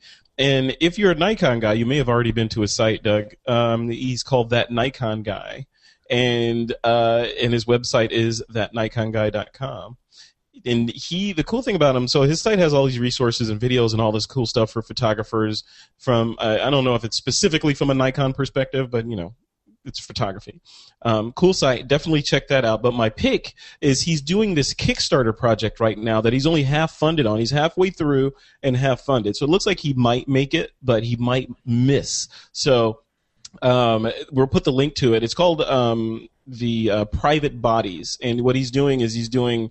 I think he's doing. I want to say that they're all nudes of just random people, and doing them artistically and creating a book from that. It's really well done. And look at the video or the, the what he's put on the Kickstarter page to sort of describe what he's doing. But before you click on the link in the notes for this episode, note that it's not safe for work. So don't do it. Don't look at this link while you are, you know, and with your boss sitting behind you. Definitely check it out at home.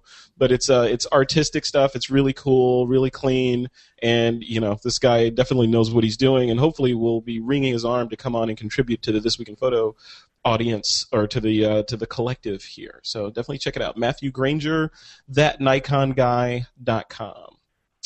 All right, folks, we are at the end of episode 300 of This Week in Photo, and uh, we're or at the beginning of the next 300 episodes of this This Week in Photo.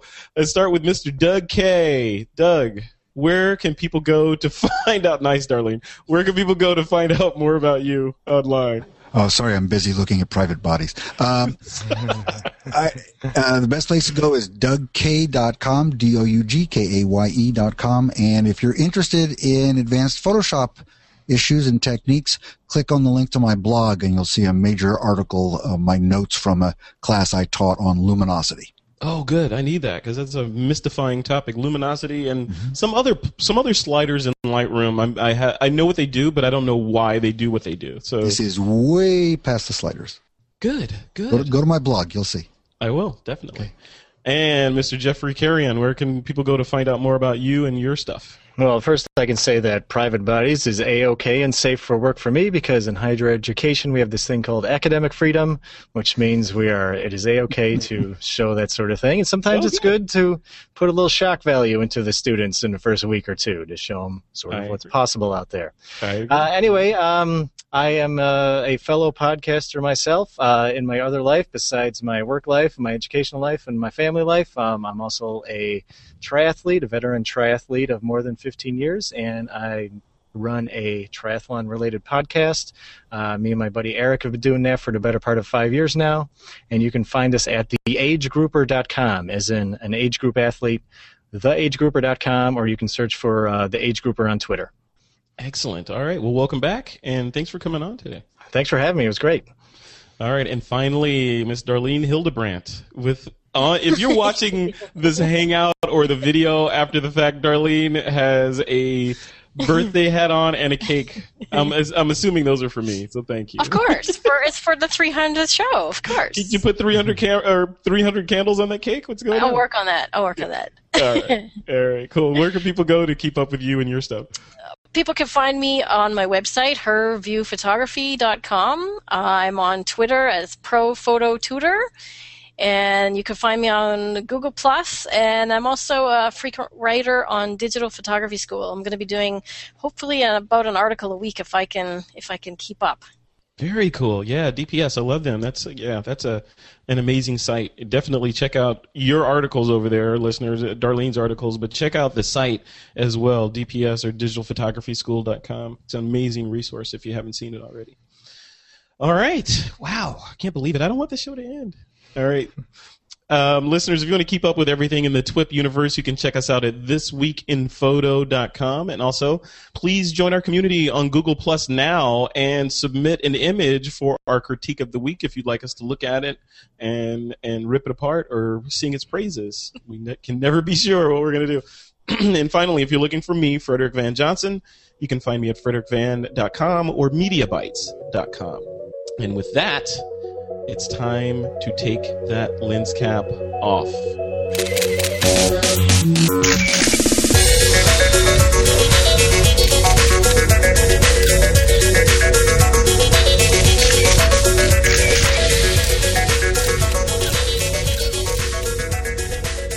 And if you're still here and haven't taken that lens, you haven't taken that lens cap off yet, this is the interview. Coming up next is going to be the interview with Mr. Jared Polin of FroKnowsPhoto.com. And uh, Jared and I sat down earlier this week just to, to shoot the breeze and talk about him and this empire that he's built out, built up on YouTube and on his website and a number of other places. Amazing guy, smart photographer, smart as a whip and uh, you know we both had a little ADD in this interview, and I think it's uh, it's exciting. So give this a listen. this is going to be a really interesting show slash conversation because I was able to wrangle the one and only Jared Polin here, also known as Fro Knows, the Fro, the amazing dude. So just a little background on Jared. We're going to dive into that, but um, looking at my notes here, his YouTube channel has been up since 2008, and since then he's had over 20 or yeah, 28 million. I'm calling you off on that one. Hold on. I didn't start putting up videos until June 1st of 2010 on that. So Okay, so 2010 and you got 28 million views already 163 some odd thousand subscribers you have a podcast you have a store you do workshops or boot camps all this stuff you are you are living the life you are the content creator that we always talk about on the show so thank you for coming on and we this is an unstructured show normally i have like notes of what i'm going to ask the interviewee but you and i are just going to talk and i have a feeling it's going to be interesting That's how I like it. I, I like talking um, more so than structure. Structure doesn't work. You know, just throw me out there. Just ask questions. You know, you, you get into those interviews where people are like, "Throw me the questions beforehand," and it's like, Yeah. no, just ask me shit, and I'm gonna tell you answers right then and there. Yeah, yeah. People get people get afraid. Okay, so let's let's give me your background first before we dive into the stuff that I'm gonna you know we're gonna bat around. You, Well, why did you get into Eastern photography? European, Eastern European, a little bit of Polish. Uh, we've got the. it was a joke. You're allowed to laugh. Um, I'm not why'd I get into photography?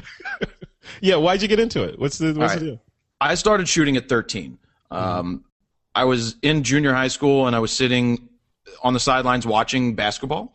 Uh, and there were the yearbook, quote unquote, yearbook girls, photographers that were taking pictures. And I, and I was like, well, why aren't they shooting the action? Why are they just shooting the guys standing around? Why are they doing this? And, and so instead of doing the thing like, you suck, you know, pointing it out, I, I picked up a camera myself, went home, uh, borrowed my mom's Fuji Discovery 1000, which is actually under the desk here right now, and started shooting with a point and shoot. So it wasn't like I knew what the hell I was doing. The camera did all the work. I just had the anticipation and the and the know-how to just the composition. It just it, it was just there. It, it it was one of those things where it was just there. You, you were like, okay, this is what I want to do. This is Well, yeah, I, I enjoyed capturing the moments, and and you know, it still took ten years to maybe un- to finally get into manual to understand what in the world I was doing. I lived in the running man mode. I thought, hey, it's the sports mode. There's he's running. I better use that. I didn't know what it was doing, but like I like I tell everybody, um, if you can get the eye, if you can train yourself, if you can capture moments, I don't give a shit if it's. Can I curse? you, go ahead. It's the internet. I don't give a shit if if if you have the most underexposed or overexposed image. If I can tell that you captured the composition or you captured the moment properly, we can teach you how to get a proper exposure. That's just something that comes with practice and time. But it's much harder. It's not impossible to help people who don't get it right away, the composition and, and, and seeing the moment. But the people that get that, I rather see an image that isn't just exposed properly because we can teach you that. Yeah. Now, what what about just the direction that you took over the ten years? You know, since you you picked up that first camera and then today, I'm looking at your looking at your 18 site and your YouTube. Eighteen years. So looking at your site and your YouTube channel and all that. 57 years old. whatever. And you're all over the place in terms of like you know you're talking about Drobos, you're talking about Raw, you got you know all this stuff. Where what kind of photographer would you say you are? Yeah, exactly. I capture. I like to uh, capture moments. I like to tell stories. I don't want to be cliche. I capture moments, but it's. I like photo stories. It's not just one image that that encapsulates what I do. It's spending a day with an artist or a musician or just in anybody because everybody has a story to be captured wherever they're working. Are they a butcher? Are they a, an accountant? I can make an accountant look fun because the challenge is telling that story of the day. So I have a way of of just interacting with people and them giving me the access and, and allowing me to capture their life in a way that some people may not have the opportunity. And that works with musicians. Like, for example, Matisyahu. A lot of people may know him, a lot of people don't. A reggae rapping Jewish guy. And I basically called his manager to get access. I said, here's what I'd like to do. I would like to spend the day with Matis, but here's my work. You know, I led with my work. This is what I've done in the past. This is what I'd like to do. And I spent 12 hours with him. It was just he and I, whether it was on his tour bus, up in his ro- uh, dressing room, going out to dinner. Um, And I asked him, I, I said, Montes, why did you say yes to me coming out here on the road, uh, to, to spending the day with you? He said, first off, my manager said you're the real deal because your work was there because it, you could back it up. And the other thing is like, you know, you, you just, you're not that typical fan. You're not that guy just trying to get backstage to do something. You try, you're trying to do something different. And that's what I like. And that's, I was like, thank you. You know, thank you for the access. Ask for the access. And so I asked for that. I know I always go off on tangents off of questions and then I finally fine. bring it back around to the, what it was all about. But, um, what was it? What was the question again? Um, how did you develop your style, and what is that style? Right. So, so the style of shooting, when I first started, it was all sports. From 13 till about 19 and 20 years old, uh, until Almost Famous came out, and I started to get into music. The music scene was it was sports. And at 16, I started shooting the Philadelphia Flyers. I had a, a full season credential for a couple years. I was shooting for a magazine local when magazines could sustain themselves. And I was like 16, 17 years old, and they'd cut me an $800 check for two shoots.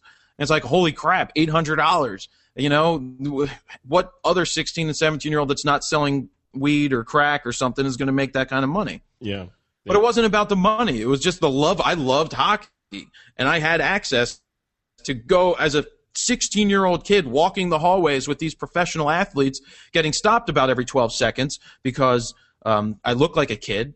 Uh, but you know, it, it that was my introduction. I I, I started shooting the sports. So Uh, then- and then this. No, go ahead. Go ahead. Well, I was going to say how I uh, how I started with the. Uh, I don't want to bore the piss out of anybody, but the the one turning point came in college when the one teacher who I had, who was a four by five teacher, he shot four by five. That was his major thing, and he said to me, um, "You know, you're very good at shooting sports, but it's going to get boring if all you do is freeze the action that's in front of you." He's like, don't forget there's a whole world that's going on behind the scenes. There's kids in the stands with their parents. There's there's the Zamboni driver doing you know fixing the Zamboni. And from that moment on, that changed the type of images I captured. It wasn't just the action on the ice. I saw what was going on behind stage. So when people are just shooting in front of stage, I'm finding a way backstage. If they go to the left, I'm going to the right. I want to be different. I've always been different, so I wanted to set myself apart. Know that. So that it's, and that goes back to what you were saying before about telling stories, right? So instead of just saying, okay, look, here's the 375th layup that I've taken a photo of. Now I'm going to go backstage after the layout and take a shot of the guy that's wrapping up his ankle or something like that, right? Yeah, it it all encompasses a story, and and that's what I like. I like that you can you can look at a set of image Im- images 25 30 40 i mean i just did a shoot with a band first time they played in six years a band called silver tide that's a very good rock band and i started at 2.30 in the afternoon and i finished about 1 in the morning. But the story of the day nobody has that because most people just got to shoot the show and nobody else was shooting in the pit with me. It was just me in the pit because i wanted to be alone in the pit. But when you when you're doing that kind of stuff, say, and that's like that's like that's photojournalism basically, right? So when you're doing those kind of assignments, what are you bringing with you? You bring are you the guy that's like, okay, I'm bringing one DSLR and a 50 mil lens, that's it, or do you have the bag No. full of stuff? it, I, I have a bag full of stuff, but I own one professional body. I own a D4, which Nikon has right now because I sent it back because the back Nikon. back focusing issues. But um, yes, yes, yes. yeah, but I have a. I've always had one professional body, and the reason is they're so freaking expensive. If you buy two D4s and then you go and get D4Ss, you've just lost about ten thousand dollars of value. So I've always been a fan. For me, professionally, buy the best gear you can. When it comes to bodies, you dump them as soon as the next one comes out. Roll the money right into the next body, and it's a two-year long investment. That's for me. That's not for everybody. That's me as a professional, not the beginners, not the people working their way up. Invest in glass. It all comes down to glass. So you you ask me what what I take. I have the Hebrew Trinity, the 14 to 24, the 24 to 70, the 70 to 200. All stay in my bag all the time, and I throw a fisheye in there. um, you said the Hebrew Trinity. yeah, I bought that. you website, rolled right Hebrew over Trinity. that. You rolled right over that. That's awesome. Well, it's whatever you want to call it. You got the Hebrew Trinity, you got the three amigos, if that's you. You've got the uh, the Holy Trinity. Yeah. You've got. I mean, we could go down to every nationality and find the Trinity for them. Yeah, yeah. So three lenses and and that's it. So no fixed focal length lenses in there. Uh, I mean, I have the 35 1.4 right now from Nikon. I have the Sigma one sitting there, but no, I like I like the versatility of the zoom. I feel for what I do that that allows me to capture what I'm looking for. If I had if if if I'm on tour with a band, it's a different story because each night you can try something different. So there, I would break out an 8514. There, I'd break out a 300 28. There, well, I, pro- I don't think I would travel with the 300 28, but you know, then you can try the 51.4. And the primes are so beautiful. They really, really are. But I like the versatility of the zooms for the way that I like to shoot because I want to. I like to anticipate the moment. I like to know which lens. I, I, I like to feel like I have a right, the right lens on at the right time. And sometimes with the with the primes, you don't really feel that. And when when you're out there, so say you're out there, you're shooting, you, you're filling up CF cards or SD cards, whatever you know, depending on what you're shooting, and you get back home. Then what? Are you what? What's your step? I was looking at your on your on your website. And you've got a review on there, the Drobo Mini. You know, Yeah. is that where all your images are going? What What's the next step after you get home? Well, this the step happens before I even get home because the D4 gives us the two cards. Right. Unfortunately, some moron over at Nikon decided to give us two different freaking cards, an XQD and a CF card, and I yelled at them. I sat in their office the, like two weeks before they announced the camera. You know, they they call some of us up to see these things, Yeah. and I open the door and I go, "What the hell is this thing?" I'm like, either give me two of the new thing, either be all in or be all the hell out. either give me two CF cards or give me two XQD cards. I don't care if I need to get into a new format. It's a dead format. It's DOA. Not, it- uh, Sony doesn't even have a camera that takes it, other than the other than video cameras. It's beta all over again. I don't mind the. C- it's a fast ass card. It connects to my Drobos or my FireWire, and it's fine. But that's my side rant off of that. I use both cards. The reason I use both cards is I shoot raw to both. I have it instead of doing raw plus JPEG or one having video and one having still uh, stills. I don't understand that. I don't want to have one have video and one have stills. I want to have my raw files going to both cards, redundant. Yeah. Because So if you're- one you're card backing up. fails, Yeah, you're Well, backing, backing up in up- camera. Yeah. because I have that ability. Cards are cheap as shit. I'll put a 16 gig card in, in, in both. I'll get 400 pictures, and I rarely fill that because I don't. I'm not an overshooter, and so that's it. You know, I, I start off with that. I get home, uh, offload them into the computer just with one of the cards, um, get them into Lightroom, rename them, back them up. I got the Drobos on my desktop. I got one Drobo. I got two Drobos. One backs up to the other, so there's always triple, quadruple redundancy just because Yep. you never know when something's going to fail. The Drobo could take a shit tomorrow, which has happened to people. Uh, Yeah. But you know, I have two of them, Yeah. and they're on du- and they're on their what they call their dual redundant. So if one drive or two drives fail at the same time, all your stuff is still safe. But I've got that times two because I've got two of them sitting there. Right. Right. Yeah. So then, okay. So I got the I got out of that. You're you're a Lightroom guy. Any any reason why? How come not Aperture? Come on. Yeah. Well, do you use Aperture? No. right. So I got to ask this question last night when I was speaking, and it's just it came down to Adobe's been around a hell of a lot longer doing image editing, processing. Right. Say no. No, what I could be wrong. Somebody's be like, well, back in 1983, Apple put out Apple blah blah blah. But no, I I just feel that it's it's it seems to be a more professional type of software. There, you know, I, every time I've seen Aperture, it looks toy-ish. It looks like it's an Apple product. It looks like it's a glorified iPhoto, and I'm sure it processes perfectly fine. Like if I had to use it, I would use it. I've just I've just used Lightroom since Lightroom 1.0, and I stick with it. Yeah. Yeah. And you go. You know. You you learn a tool and you stick with it. And it. In the end, and, and I think I've, we've we talked about this before on another hangout that we did, but I think you were saying something about it's not about the gear, right? It's it's that people get mired in the gear and in the software and, Yeah. and and forget about the art side of it. Talk about that a little bit. Like Was that was was that the the the uh, the hangout with all those boring people? yes, that was that one. That was That was horrible. I I was sitting there. I know. I just you got these people sitting over here just being so boring and nobody's pushing buttons. And Yeah. I started to push but I was getting texts from people who were watching me being like, "You better do something because this is pretty boring." so, you know, I don't mind stirring the pot with a good discussion, and I think a good discussion is always needed. Um, but anyway, the question again. Uh, I forgot what the question was. I, I don't know. Where are we going with that? I don't know. Uh, This is good. I see. This is this is the way that we would normally have a conversation. If we're sitting in New York having drinks, this is how you and I would be talking. Yeah, What- I just I go Well, off well- on tangents. We'll come back to that. You know what I wanted to talk Oh, about? it was though? when we were sitting in. It was when we were in the hangout and and something about art. But yeah, forget it. It was all oh, about right, gear. right. Yeah, it was like, yeah. Is it is it all about gear or who cares or is it about? Look, yeah. you can I say this all the time. You could have a D4 uh, with the worst piece of glass on it and get crappy shots, or you could have a D3100 with a pretty good lens on it and get amazing shots. I mean, Yeah. the gear doesn't matter.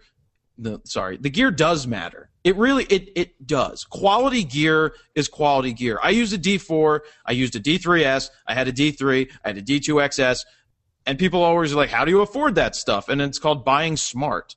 You hmm. know, you buy smart. You sell your D. I sold my D4. Sorry, I sold my D3S for forty five hundred bucks at the very beginning before they lost their value. I rolled that money right into a D4. So what's it cost me to roll into a D4? Fifteen, sixteen hundred dollars. Yeah. Right? It's just Yeah. like I can afford that. You know, that made sense. But you know, quality gear.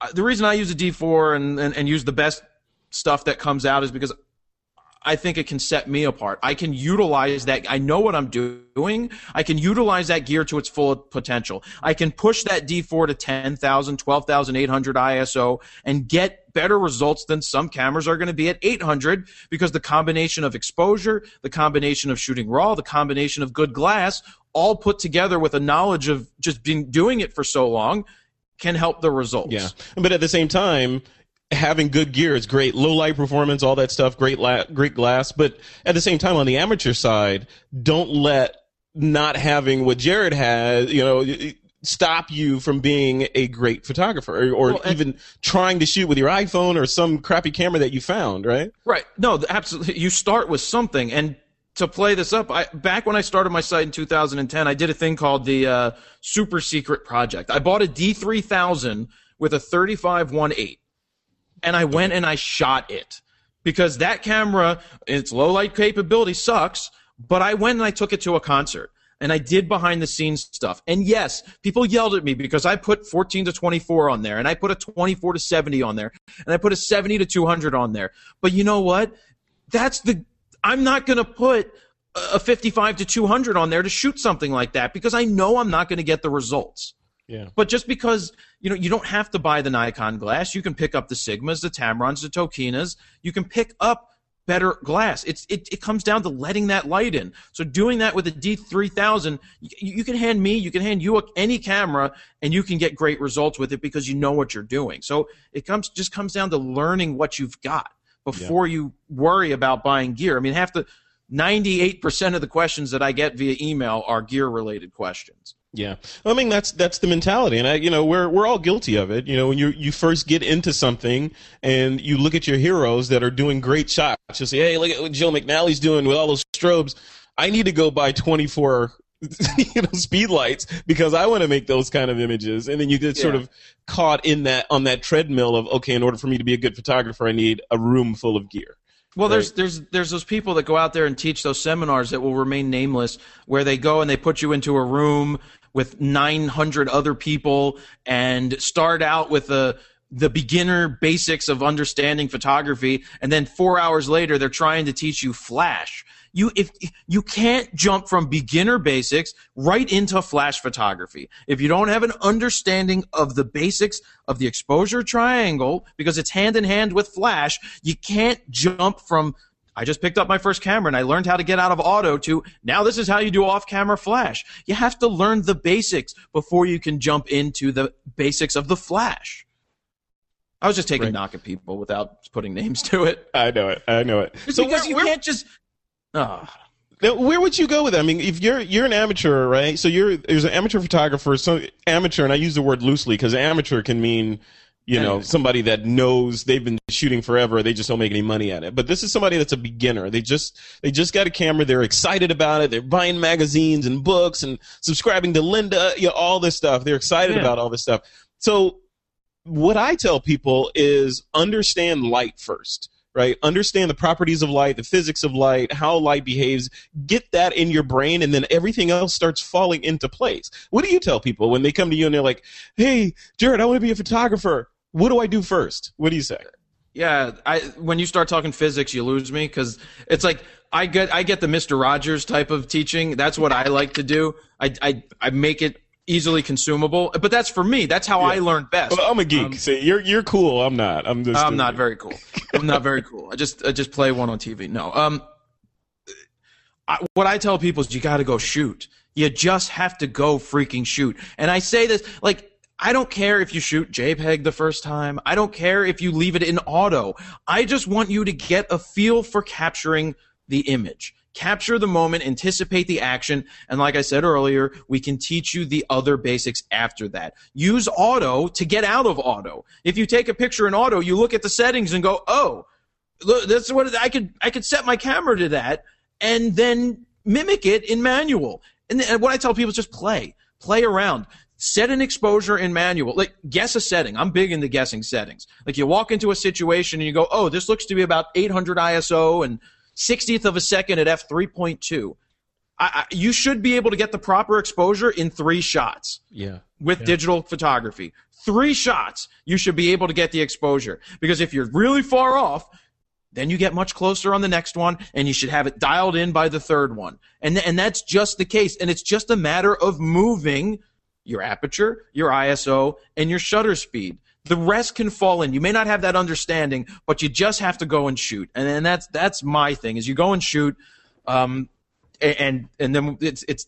And I think a lot of people think they're going to pick it up right away today. No. We- You got to when, get when I mileage. started, You got to get mileage on your trigger finger, right? yeah, I mean, I shot film, and I don't think that anybody that is at a disadvantage today because they didn't. You know, there's the people that will tell you that oh, film was you you know you're not a purist. Well, you're not a uh, freaking purist unless you roll up in a wagon with a glass plate on the back of a truck, you know, on the back of the wagon, and you're and you're processing, developing that with chemicals in the back of the wagon. Right. You want to talk purist? Go all the way back to the beginning on how they made this stuff. Yeah. Right. So I don't believe in that purist bullshit. It's just if you want to go shoot film, go shoot film. It will help you learn. But I think digital helps people learn quicker because they see their results. With film, you shoot 36 shots and three weeks later you get the film back and you go, I don't know what I did wrong. Yeah. yeah. The feed the feedback loop is seconds instead of days, like in the old days. Yeah. Like, yeah. And, and the, the whole, you know, the chimping thing. Do you chimp?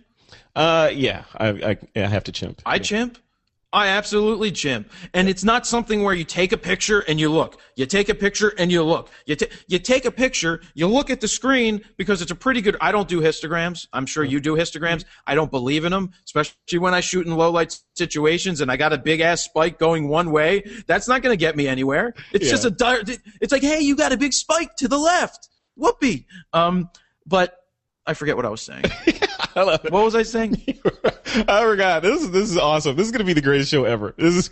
Well, I uh, yeah, but I forget what I was saying. It was I was going somewhere. You were going somewhere, but we'll come back to that. Now, you, before we go going further in that stuff, I want to jump into marketing a little bit before I lose you, because that's the other piece of your brain, right? So, You're not going to lose me. yeah, because your your brain, I love marketing. good. I mean, marketing, branding. you you like okay so you're a great photographer seeing your work it's amazing you know what you're doing inside and out of the camera and then you get online and like i said at the top 28 million people have seen that 28 m- million people can't be wrong right or views can't be wrong you're you're you're doing something right what are you doing and how'd you put this world this ecosystem of fro knows together Well, I'll tell you, it didn't. It it wasn't something that just came out of nowhere. Uh, when I I struggled ten years from after college until the point where I figured out what to do on the online.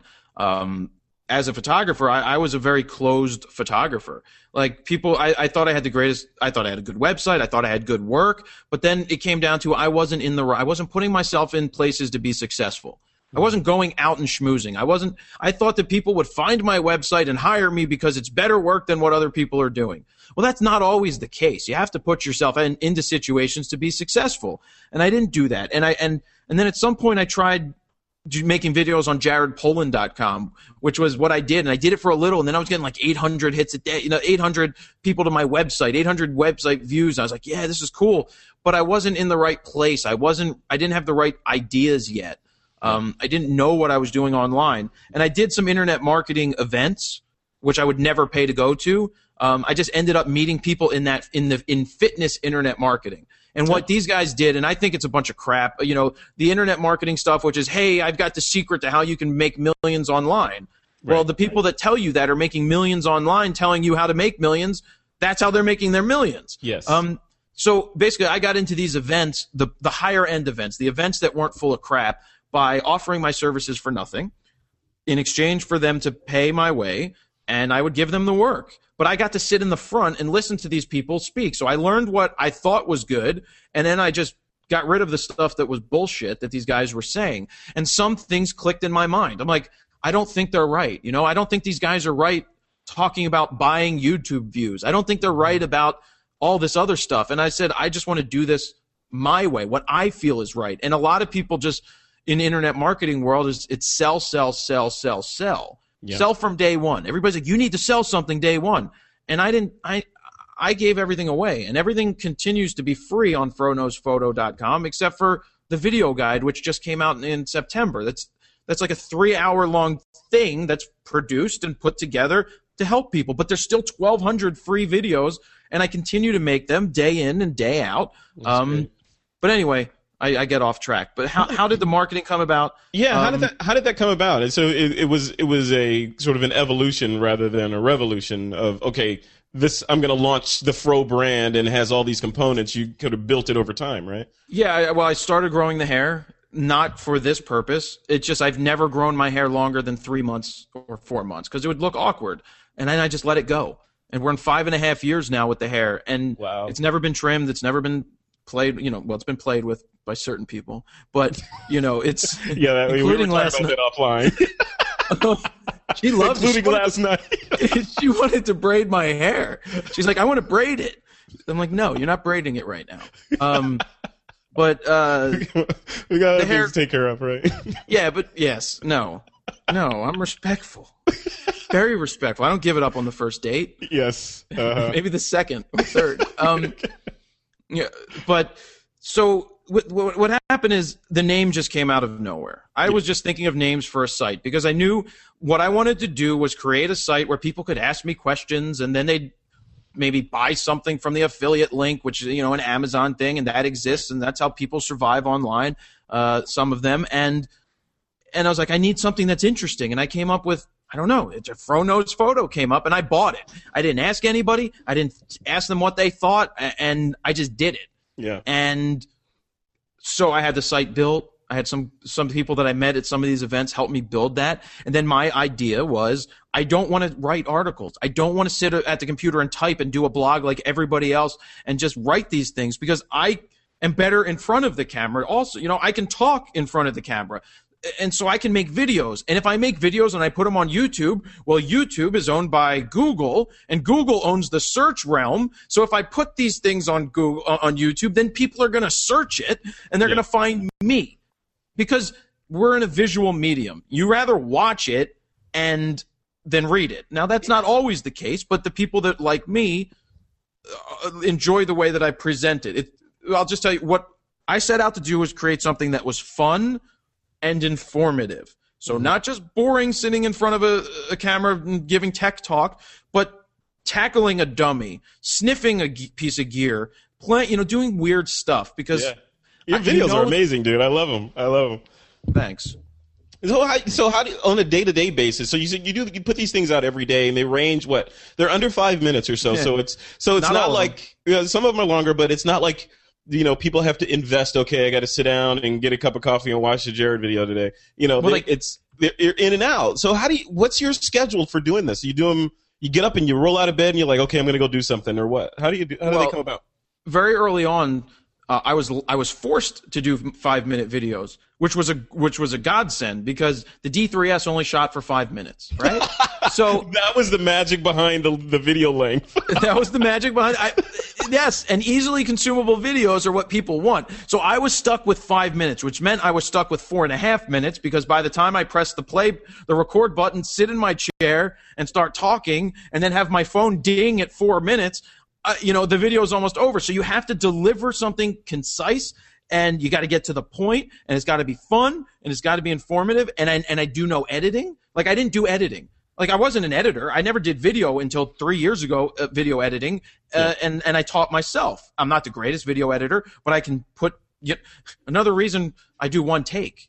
I do one take because I don't want to have to edit it later. That's too much work, and Yeah. you just want to create the content, have quality content, which came also to having good microphones. I learned that like three weeks into making videos. Yeah. I bought six hundred dollar wireless microphones. I invested in my business. I have great video because the D3S was great, and you put an 8514 on there. But if you can't hear me and you can see me, then it's it's worthless. Then it's garbage. Yeah, yeah. So that was that was the five minute videos. There's 40 minute. I do five minute portraits now that are you know I call it the five minute portrait and they're 40 minutes long just because it's different. And some people will watch it, not everybody, but there's always some piece of content that somebody can watch. And and I like to tell people you can do a search on YouTube for anything photography and you're going to see one of my 1200 videos pop up on the side. My hair's going to be there. It's just that was my game. It was make a video. I, did, I when I first started, it was two videos a day. I would wake up, make a video, edit it, put it up. Make a video, edit it, put it up, and that's not sustainable by any stretch of the imagination. No, it's not. But no, but I knew the more you put out there, the more people are going to find it. Because the more topics, it's like SEO. I don't understand SEO, but common sense SEO says if you're going to do a review of a Nikon D7100, that you call it Nikon D7100 review. Yeah. Don't call it the first ever great review of this awesome Nikon D7100 because I read on YouTube how they rank your searches. It's based off of how many words you match. So if somebody wants to know something about a D7100, they're going to type in D7100 review. And if I have D71 Nikon D7100 review, I'm matching two out of three terms. I am going to rank higher because more of my con- more of my you know keywords are are matching the search results. So putting superfluous things in there like first ever, it's like nobody gives a shit. Nobody's going to search for first ever because guess what? It's not the first ever. I, I I love when people say they're the first to do something. You are not the first to do something unless you walked on the moon. right? Unless you walk on Mars, then you can say you're the first. I'd rather say I'm the 31st, the 14th. I'd rather promote that. Hertz, right? We're second. We're we're the second leading renter. Or who? It wasn't Hertz. It was Enterprise. It was one of those. Their campaign was we're the second best. And yeah, it, it was it was something first. like where when you're number two, we try harder or something like that. Was there a Right. slogan? Yeah. right, and and that's you know So you were shooting with a, you were shooting with a Nikon, but aren't are you shooting? Are you using the GoPro at all for any of your work? Uh, yeah, yeah, I do. I use the GoPro now. Uh, I call it the first person shooter project. I put the GoPro, I attach it to the hot shoe using, uh, you know, a hot shoe and a cold shoe type thing. And sorry, a cold shoe into the hot shoe and then a two and a quarter, uh, goes into the GoPro. And I put that on top of the camera so people can watch what I'm shooting during concerts. Like I'll put it on in the pit. Like I'm shooting Justin Bieber, I've got this video camera running. Whether it's legal or not, whether you're supposed to or not supposed to, I do it because people like seeing what's going on in the pit and they can see my first person perspective. They can see as I when I press that shutter, the picture pops up. So it- I'm it's so just stealing that. I'm stealing that. That's awesome. that's fine. Yeah, definitely. Uh, you know, people ask about the GoPro all the time. They're like, the GoPro is great. The Yeah. GoPro is a great tool, but the only thing is, if you don't know how to edit video and you're not capable of editing video, or nobody, you know, you don't have a friend who does video, then you're just going to be left with gigs and gigs of hours of video. Uh, I- went to Aruba to test it. That's not the only reason I went to Aruba, but while I was in Aruba, I tested the GoPro, and it ended up. I sent it to my video editor. I asked him for a like. I said, "Can you just do this? I'll put your information in front of it because I didn't want to spend four hundred dollars to do this." Yeah. But um, he cut it. He took all the footage and made a thirty second video. A Wow. thirty second video from all the footage, but it's How much- amazing. How much? How many? How many minutes of video did you give him that he edited down? Probably gave him a good two hours of video. yeah. of me jumping and swimming because I took it underwater. But it got viewed. It's viewed like 280,000 times. One because it's 30 seconds, and two because there so happens to be a girl in a bikini getting out of the water as I'm following her ass right out. Yeah. And and I put that as a thumbnail. And you know how people are on the internet. Of course. Um, and you don't cheat people. That was actually in the video. So yeah, and how it many, ended up how many times was that viewed? Because you cut out a little bit when you were saying the how many. Oh, sorry, I didn't want to cut out. 200. It's like 280,000 views. Jeez, It was like seventy thousand day one because it just people see a thumbnail of a pretty girl's butt in pink, they're gonna click on it. Isn't that a shame? know. That's a shame. You know, humanity. Where's it? Where's it gone? You know, it's psychology. This it, we we're in a business of uh, psychology. I know. So, so a lot of people are, you know, just to close it off on that GoPro thing. A lot of people were saying, including on on my show, they were saying that they had issues with it, freezing up all the time and just not being ready for you when you're ready to take the shot. Have you had that issue at all?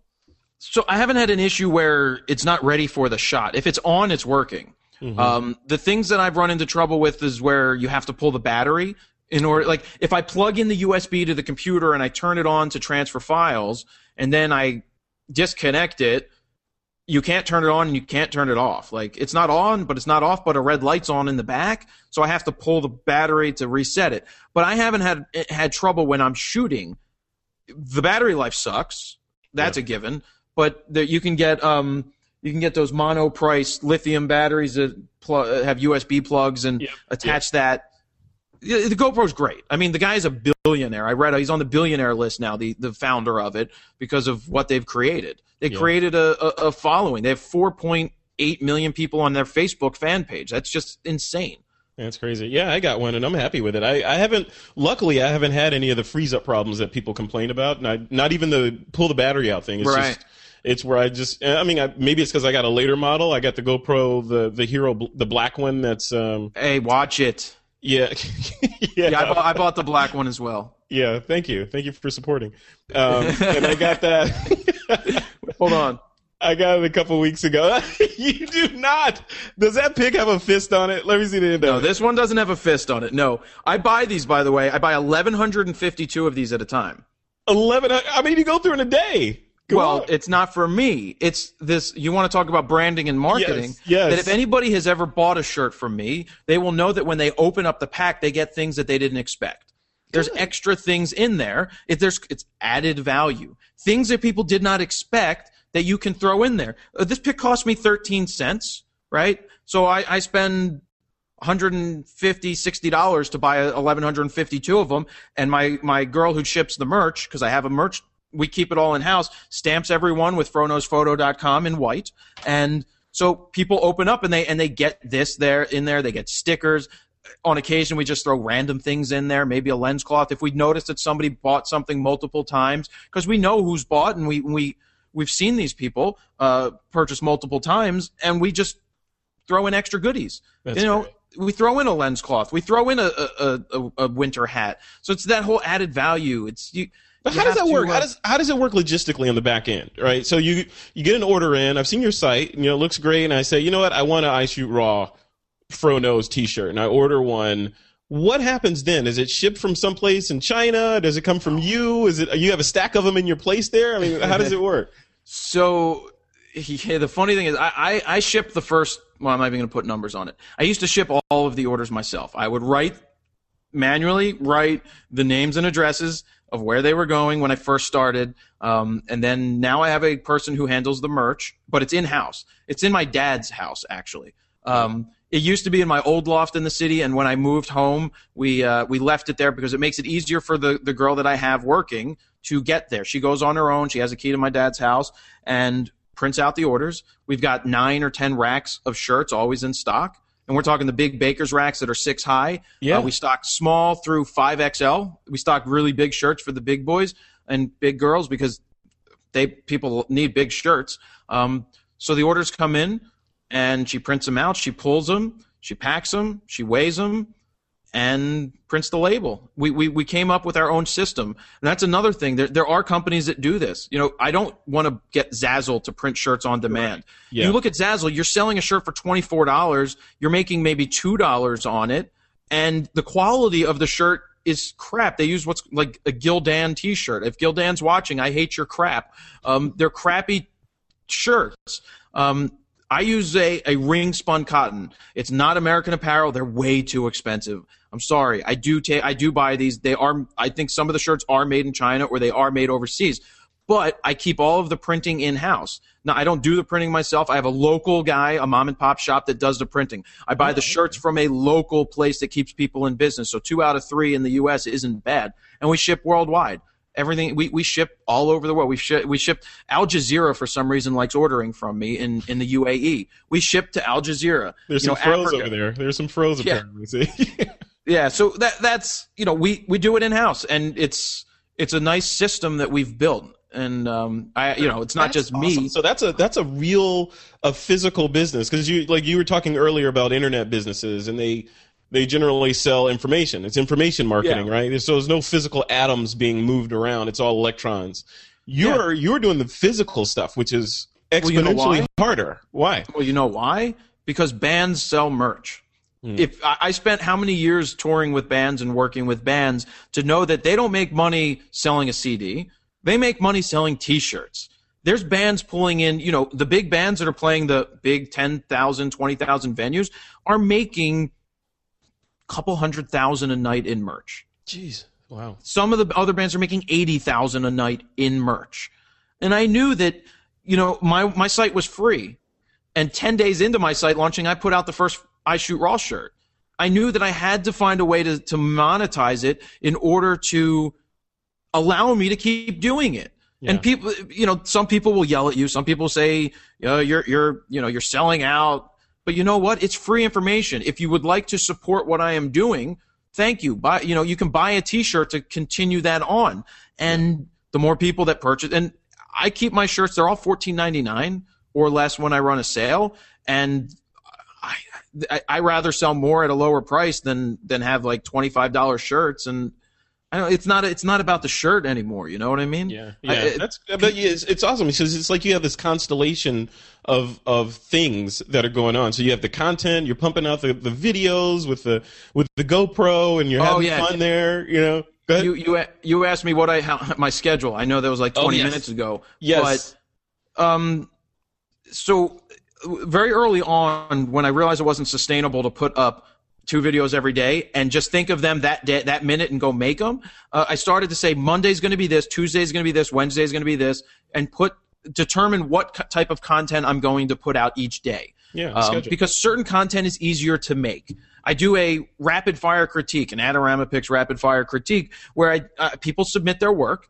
and I critique it in a quick fashion, maybe ten minutes or less, uh, and I and I go through it and they send me ten pictures and I talk about it and I critique it. Well, that's a that's a piece of content that I could maybe film five of them in a row and then edit it and then cut it down and then pre-upload them to YouTube and only turn them on when I need them. You know, and early on when I when I started, I gave out my Skype name and people could call me on Skype. But what I did is I recorded them. I recorded the call with their permission to put up to help other people because I figured everybody there's people with the same questions. I might as well do this and record it mm-hmm. and that is user generated content. That's something that i didn't have to think of to go and create. That's something that somebody called me for and we came up with a good conversation and that's a piece of content. So that took another you know that's a day slot. That could fill wednesday. You know what i mean? And then i sat there with my grandmother and i made videos with her and that had nothing to do with photography. It just why you know it, it's a humbling thing you know i think people like to watch because it's not just photography. There's there's re, there's real life involved. I think part of it is because i don't edit and i make mistakes and i keep going. People can relate to that. Everything got so polished for a long time. But i don't it's it's too polished. It's too agree. fake. I and we got to be real. And and the more real you are the the more people will latch on. And it's a good thing to remember that it's better to have 50% of the people love you, 50% of the people hate you, than 100% of the people not give a shit. So if you try to make everybody happy, you make nobody happy. So you have to stand for something today. You can't just be out there and, you know, uh, you can't just stand for, uh, try to play it safe, which probably brings us to that wedding discussion we were having Yes, earlier. let's talk about that. Um, I definitely want to talk about that. So last week, and we mentioned this before I started recording. I think it was last week on this week in photo. We we did a show where we brought up the the the case of the wedding photographer. I believe it was Arizona that was sued for declining to shoot a same sex marriage wedding and was sued and lost to the tune of like sixty six hundred dollars or something like that because this photographer said I don't want to shoot that wedding because of whatever reasons, my religious beliefs or yada Right. yada yada. Right. So I'm not going to lead the witness on this. What do you think about that? Right Well, for- or wrong? Well, it. I, the photographer has the right to not take a job, Yep. and and and as the same sex couple, why would you want a guy who doesn't want to shoot your wedding to shoot your wedding? When you know, I, I that's just that's just me. You have the right to fire a client. You have the right not to. You, just because somebody asks you to shoot their wedding doesn't mean you should do it. There's a right fit and there's a wrong fit. I've had weddings where, like, I've had very good weddings. They're the ones that I've done. And and by the way, when I started my site, a way I sustained sustained myself was I had two good years under my belt shooting weddings, and I could cre- spend time during the day. I didn't need a day job, so I took all of that money and invested it in myself to build up. And by the way, I did max out a credit card, which I paid off. It was a 15 month zero financing credit card for 15 grand. Wow. That's how I bought my first merch. Then I recycled that money. I know we're getting off topic, but I thought it's important. Then I did it smart. They, somebody was giving me 15 months to pay off $15,000 and I just reinvested the money back That's into great. myself, bought That's more great. merch as it sold. But, um, you know, you know which wedding clients you're going to have a good time with. You know certain ones aren't your type.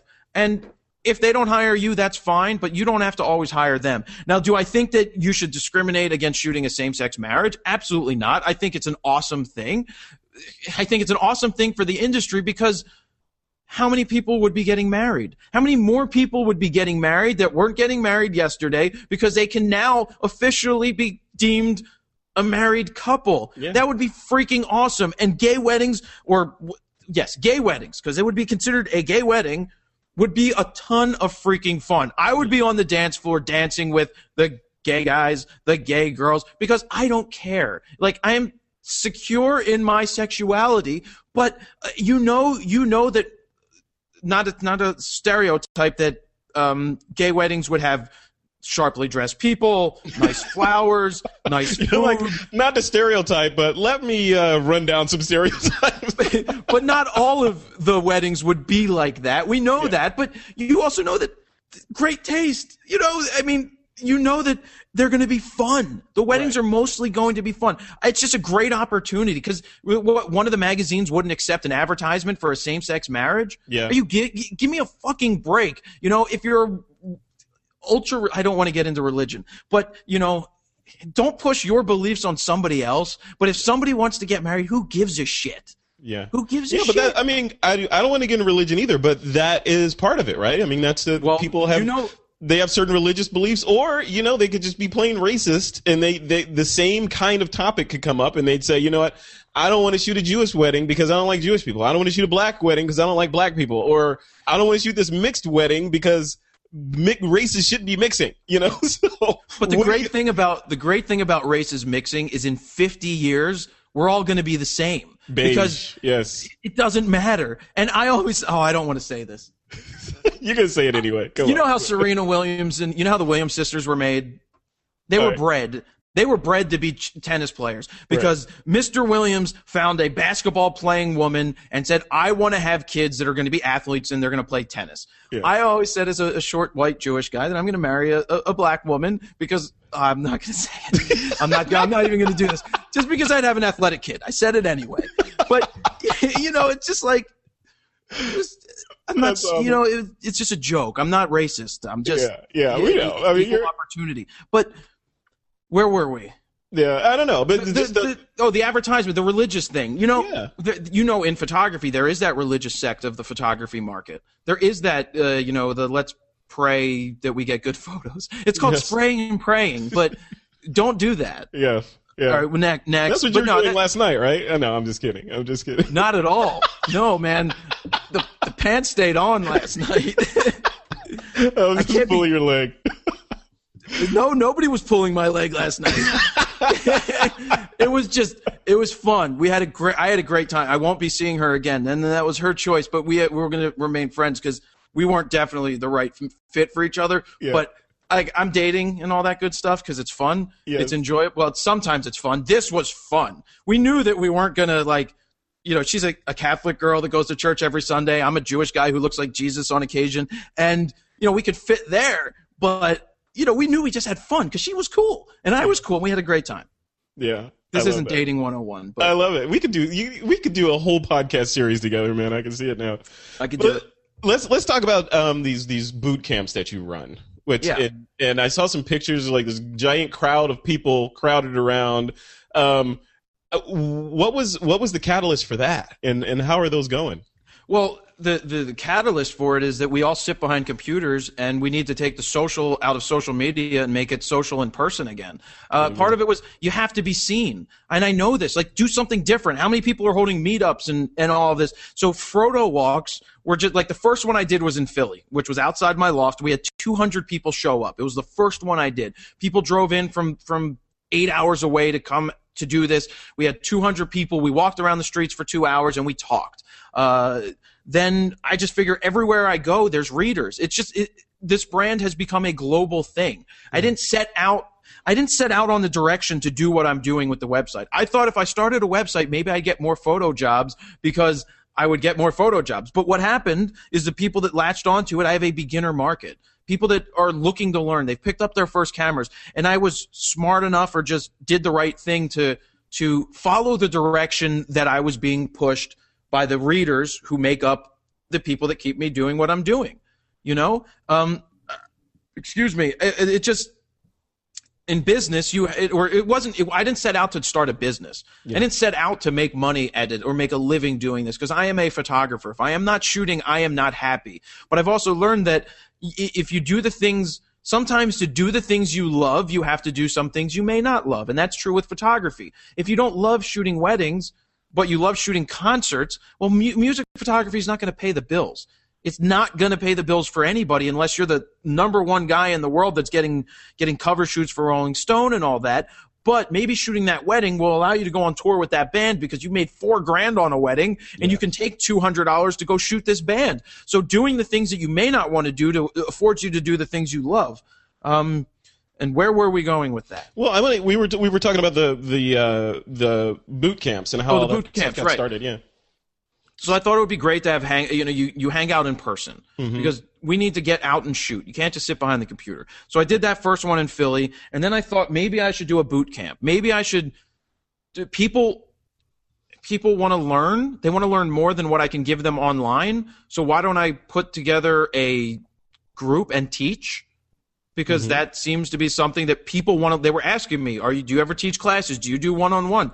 So I, I put together a, a boot camp and I put a price on it and I put what I thought was reasonable. And you know, you always get the people that bitch, that's too much. But some people like look, if if something you learn from anybody, you you go to anybody's clinic and you learn something that makes you money. Like look at weddings. If I teach you something that you turn into shooting weddings, that 400 that $500 investment you made on my boot camp is paid off in the first deposit.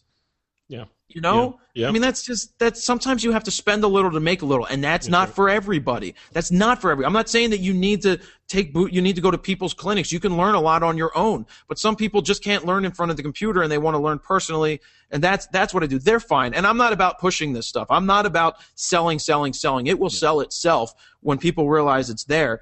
Um, and you just have to tell them it's there and let them make the decision. But we've done boot camps. I did it. I wanted to go to Photokina two years ago when I uh, three almost three years ago when I started.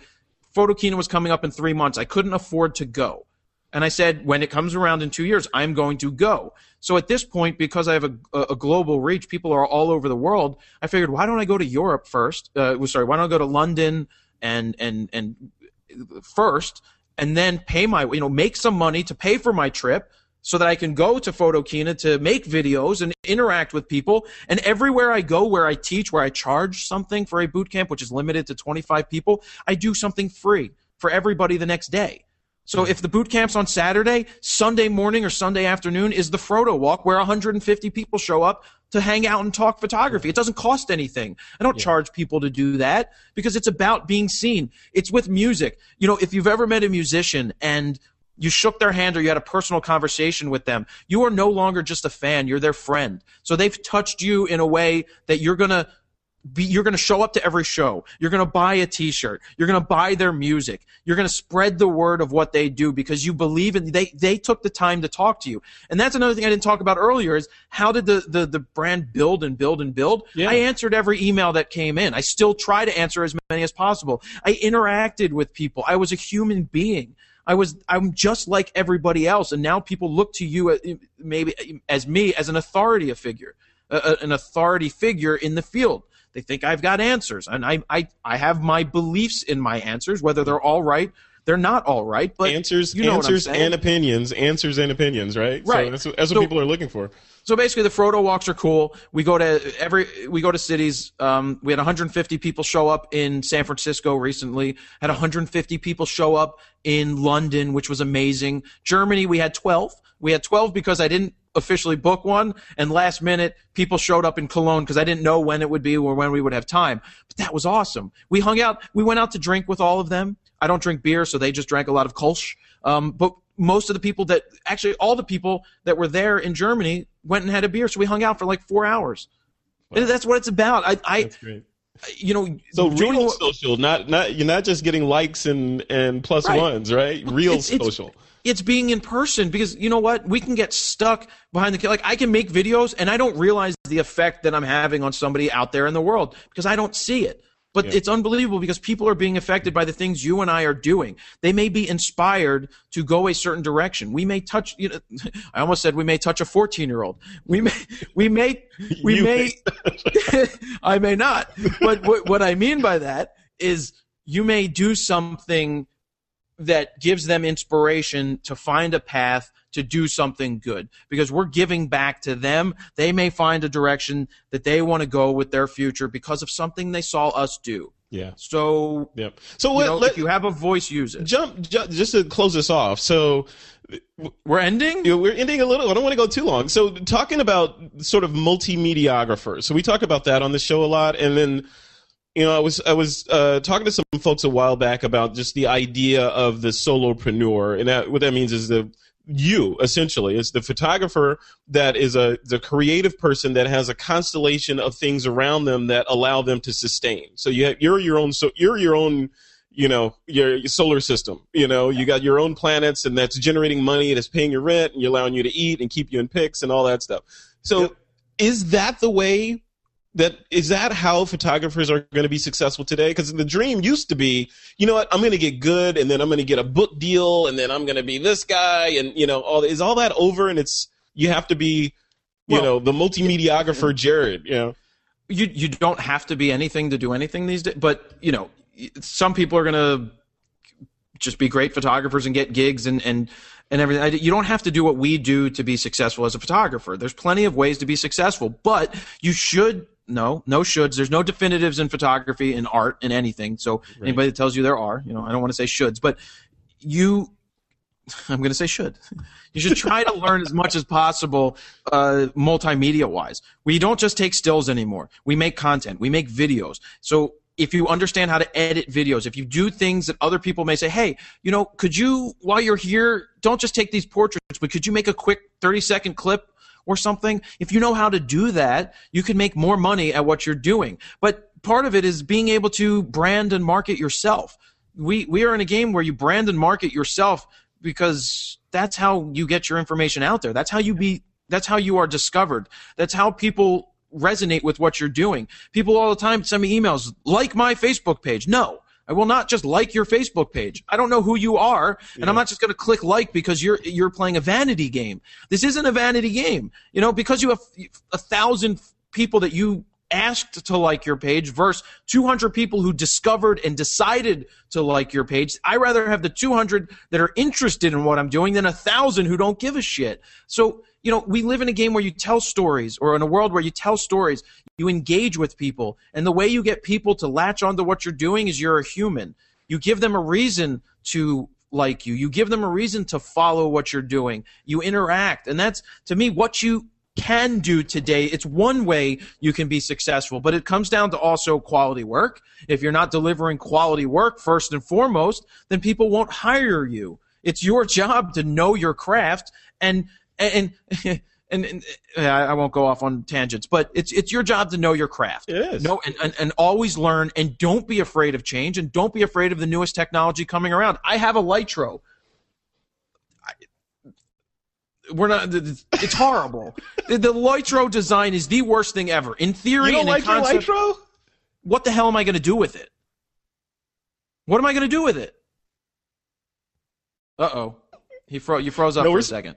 Yeah, I'm still here. Yeah, No, it, it caught up to us. Yeah, no, I, I don't, I, you know, I get it. I embraced trying to do something with it, but there's really not much you can do with it. And the problem with Lytro is they may get out Lytroed by a technology company who which exists now that comes along and takes a regular image sensor, takes rapid fire pictures at different apertures all in a split second, getting the right exposure and then allowing you to shift the focus and out Lytroing Lytro. It's just not there yet. It, but Yeah. but embrace it. You know, understand video, understand new technologies. I'm not a micro four third person. Shoot. Uh oh. I want to have the best of the best of the best with uh, Yeah, it looks like. Google Plus is freezing up on us a little bit. So let's before it kicks us off, let's uh let me let me do my closing sort of thing here. So what I like to ask photographers is to sort of give a tip or something. And I want to ask you a couple things. So on the marketing side and sort of social media, which a lot of people feel deluged with, okay, I got Twitter, I got Facebook, I got Google Google Plus, Pinterest, you know, all these different networks, YouTube, all these different places where I need to be present how do they how do what would you suggest they do to manage that that overflow of information while still managing to be a photographer I, I I translate this down to telling stories. Do something that other people aren't doing, or give people a reason to be interested in what you're doing. If you're shooting weddings and that is your forte, then don't just. It, it's not about pushing. This is a, this is a common mistake in social media in the whole world is that you're always pushing for something. You're always saying, "Go do this, go do that," and you're not engaging in the conversation. It's about engaging in a conversation. Ask people questions and have them answer them, and then engage back. Like, what would be your ideal wedding shoot? If I if you had five thousand dollars to spend on a wedding shoot, what would you spend it on? You know, just and and if you if you want people to be interested in your work, tell those stories of the day. Give give the information for nothing. People want to know. So if you give it to them, they're going to thank you in return. If anybody knows Gary Vaynerchuk, he, call, he talks about the thank you economy all the time. Yeah. And I'm a I can tell you I I talk to Gary often. We have a rapport, which is great. And that started because of a hair pick. He loved the branding and marketing in this. He spoke at the event the, the first internet marketing event I ever shot, before I started my website, I threw this up on stage when I was shooting, and he's like, I freaking love that. and then two years later, I spoke at that event. that's great see And- that's a success story right there Yeah, and it's it's like tell the stories, tell the stories, put up great information, and just let people feel like they're a part of something, a community, create something, and, and just just do what you're thinking. Now, in terms of Twitter, Pinterest, YouTube, what I did is I I, I killed YouTube. My goal was to beat the crap out of YouTube first thing and foremost because that's where I wanted to be. And then Facebook is you can't deny Facebook right now with over a 1.1 billion people interacting. It's unbelievable the reach that it has. But you still need your own website. You still need your own playing field and, and your own playground. Um, but just you know, you need your own brand. You need to you need to handle yourself like you're a band. You need the brand, you need the market, you need to be multifaceted. But again, it comes back to quality work. see that's brilliant so you handle yourself like you're a band see I, that's the first time i've heard it put that way in terms of positioning yourself and getting the word about out about yourself you're a performer right you're p- position yourself as a performer it's not new you know and, no, and- no. That I mean, that's why I sold T-shirts. I, I said that earlier. But another thing is, if if you go back to my very first one of my first videos, I put up my for my thousandth video, I put up this video test I did before, like two years before Fro Knows Photo, and I was horrible. I couldn't get through 12 seconds without stopping. But I put up 10 minutes of this thing of the worst most painful thing to watch. I put it up there so people could see that that's where I was. And one day the switch went off and I just got really good at sitting in front of the camera and just saying it and just doing it. Eh, You know, you can do it. I love it. That's great, man. Hey, I know it's late over there, uh, and uh, you've taken time. I mean, we we were trying just to give to tell the story. We've been trying to set this interview up for a long time because I've wanted to talk to you and pick your brain about this stuff. So thank you for finally. You know, I'm glad putting up with the back and forth and all that stuff. So thank you. No I'm glad. problem. I like I'm talking. glad. Yeah, this is great, and I I'm going to put you on the spot here. I want you to come on this week in photo as a co-host and and bring some fro to our cast. if you're Well, if you get it. Ken Rockwell on, I will join you. so it'll be us three on there talking. I'll, I'll, I'll definitely, I'll do it with you. That's perfectly fine. I have no problem with that. I love it. I just love like it. talking, man. This is this is fun. This is what it's all about. Doing what you love, and Yep. and and in this day and age, sharing it with everybody else. And if and if somebody takes one nugget out of something that we make, and and and it resonates with them, then then that's great. Yep, change the world one person at a time. All right, Jared Polin, thank you for taking the time tonight. And you're welcome. Okay, that was Jared Polin of FroKnowsPhoto.com. That brings us to the real end of another episode of This Week in Photo. We'll see you next week.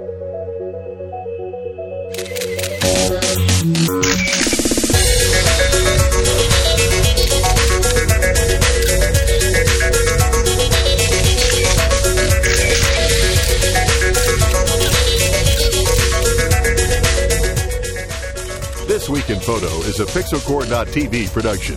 Produced by Suzanne Llewellyn. With technical producers John Riley and Alutha Jamakar.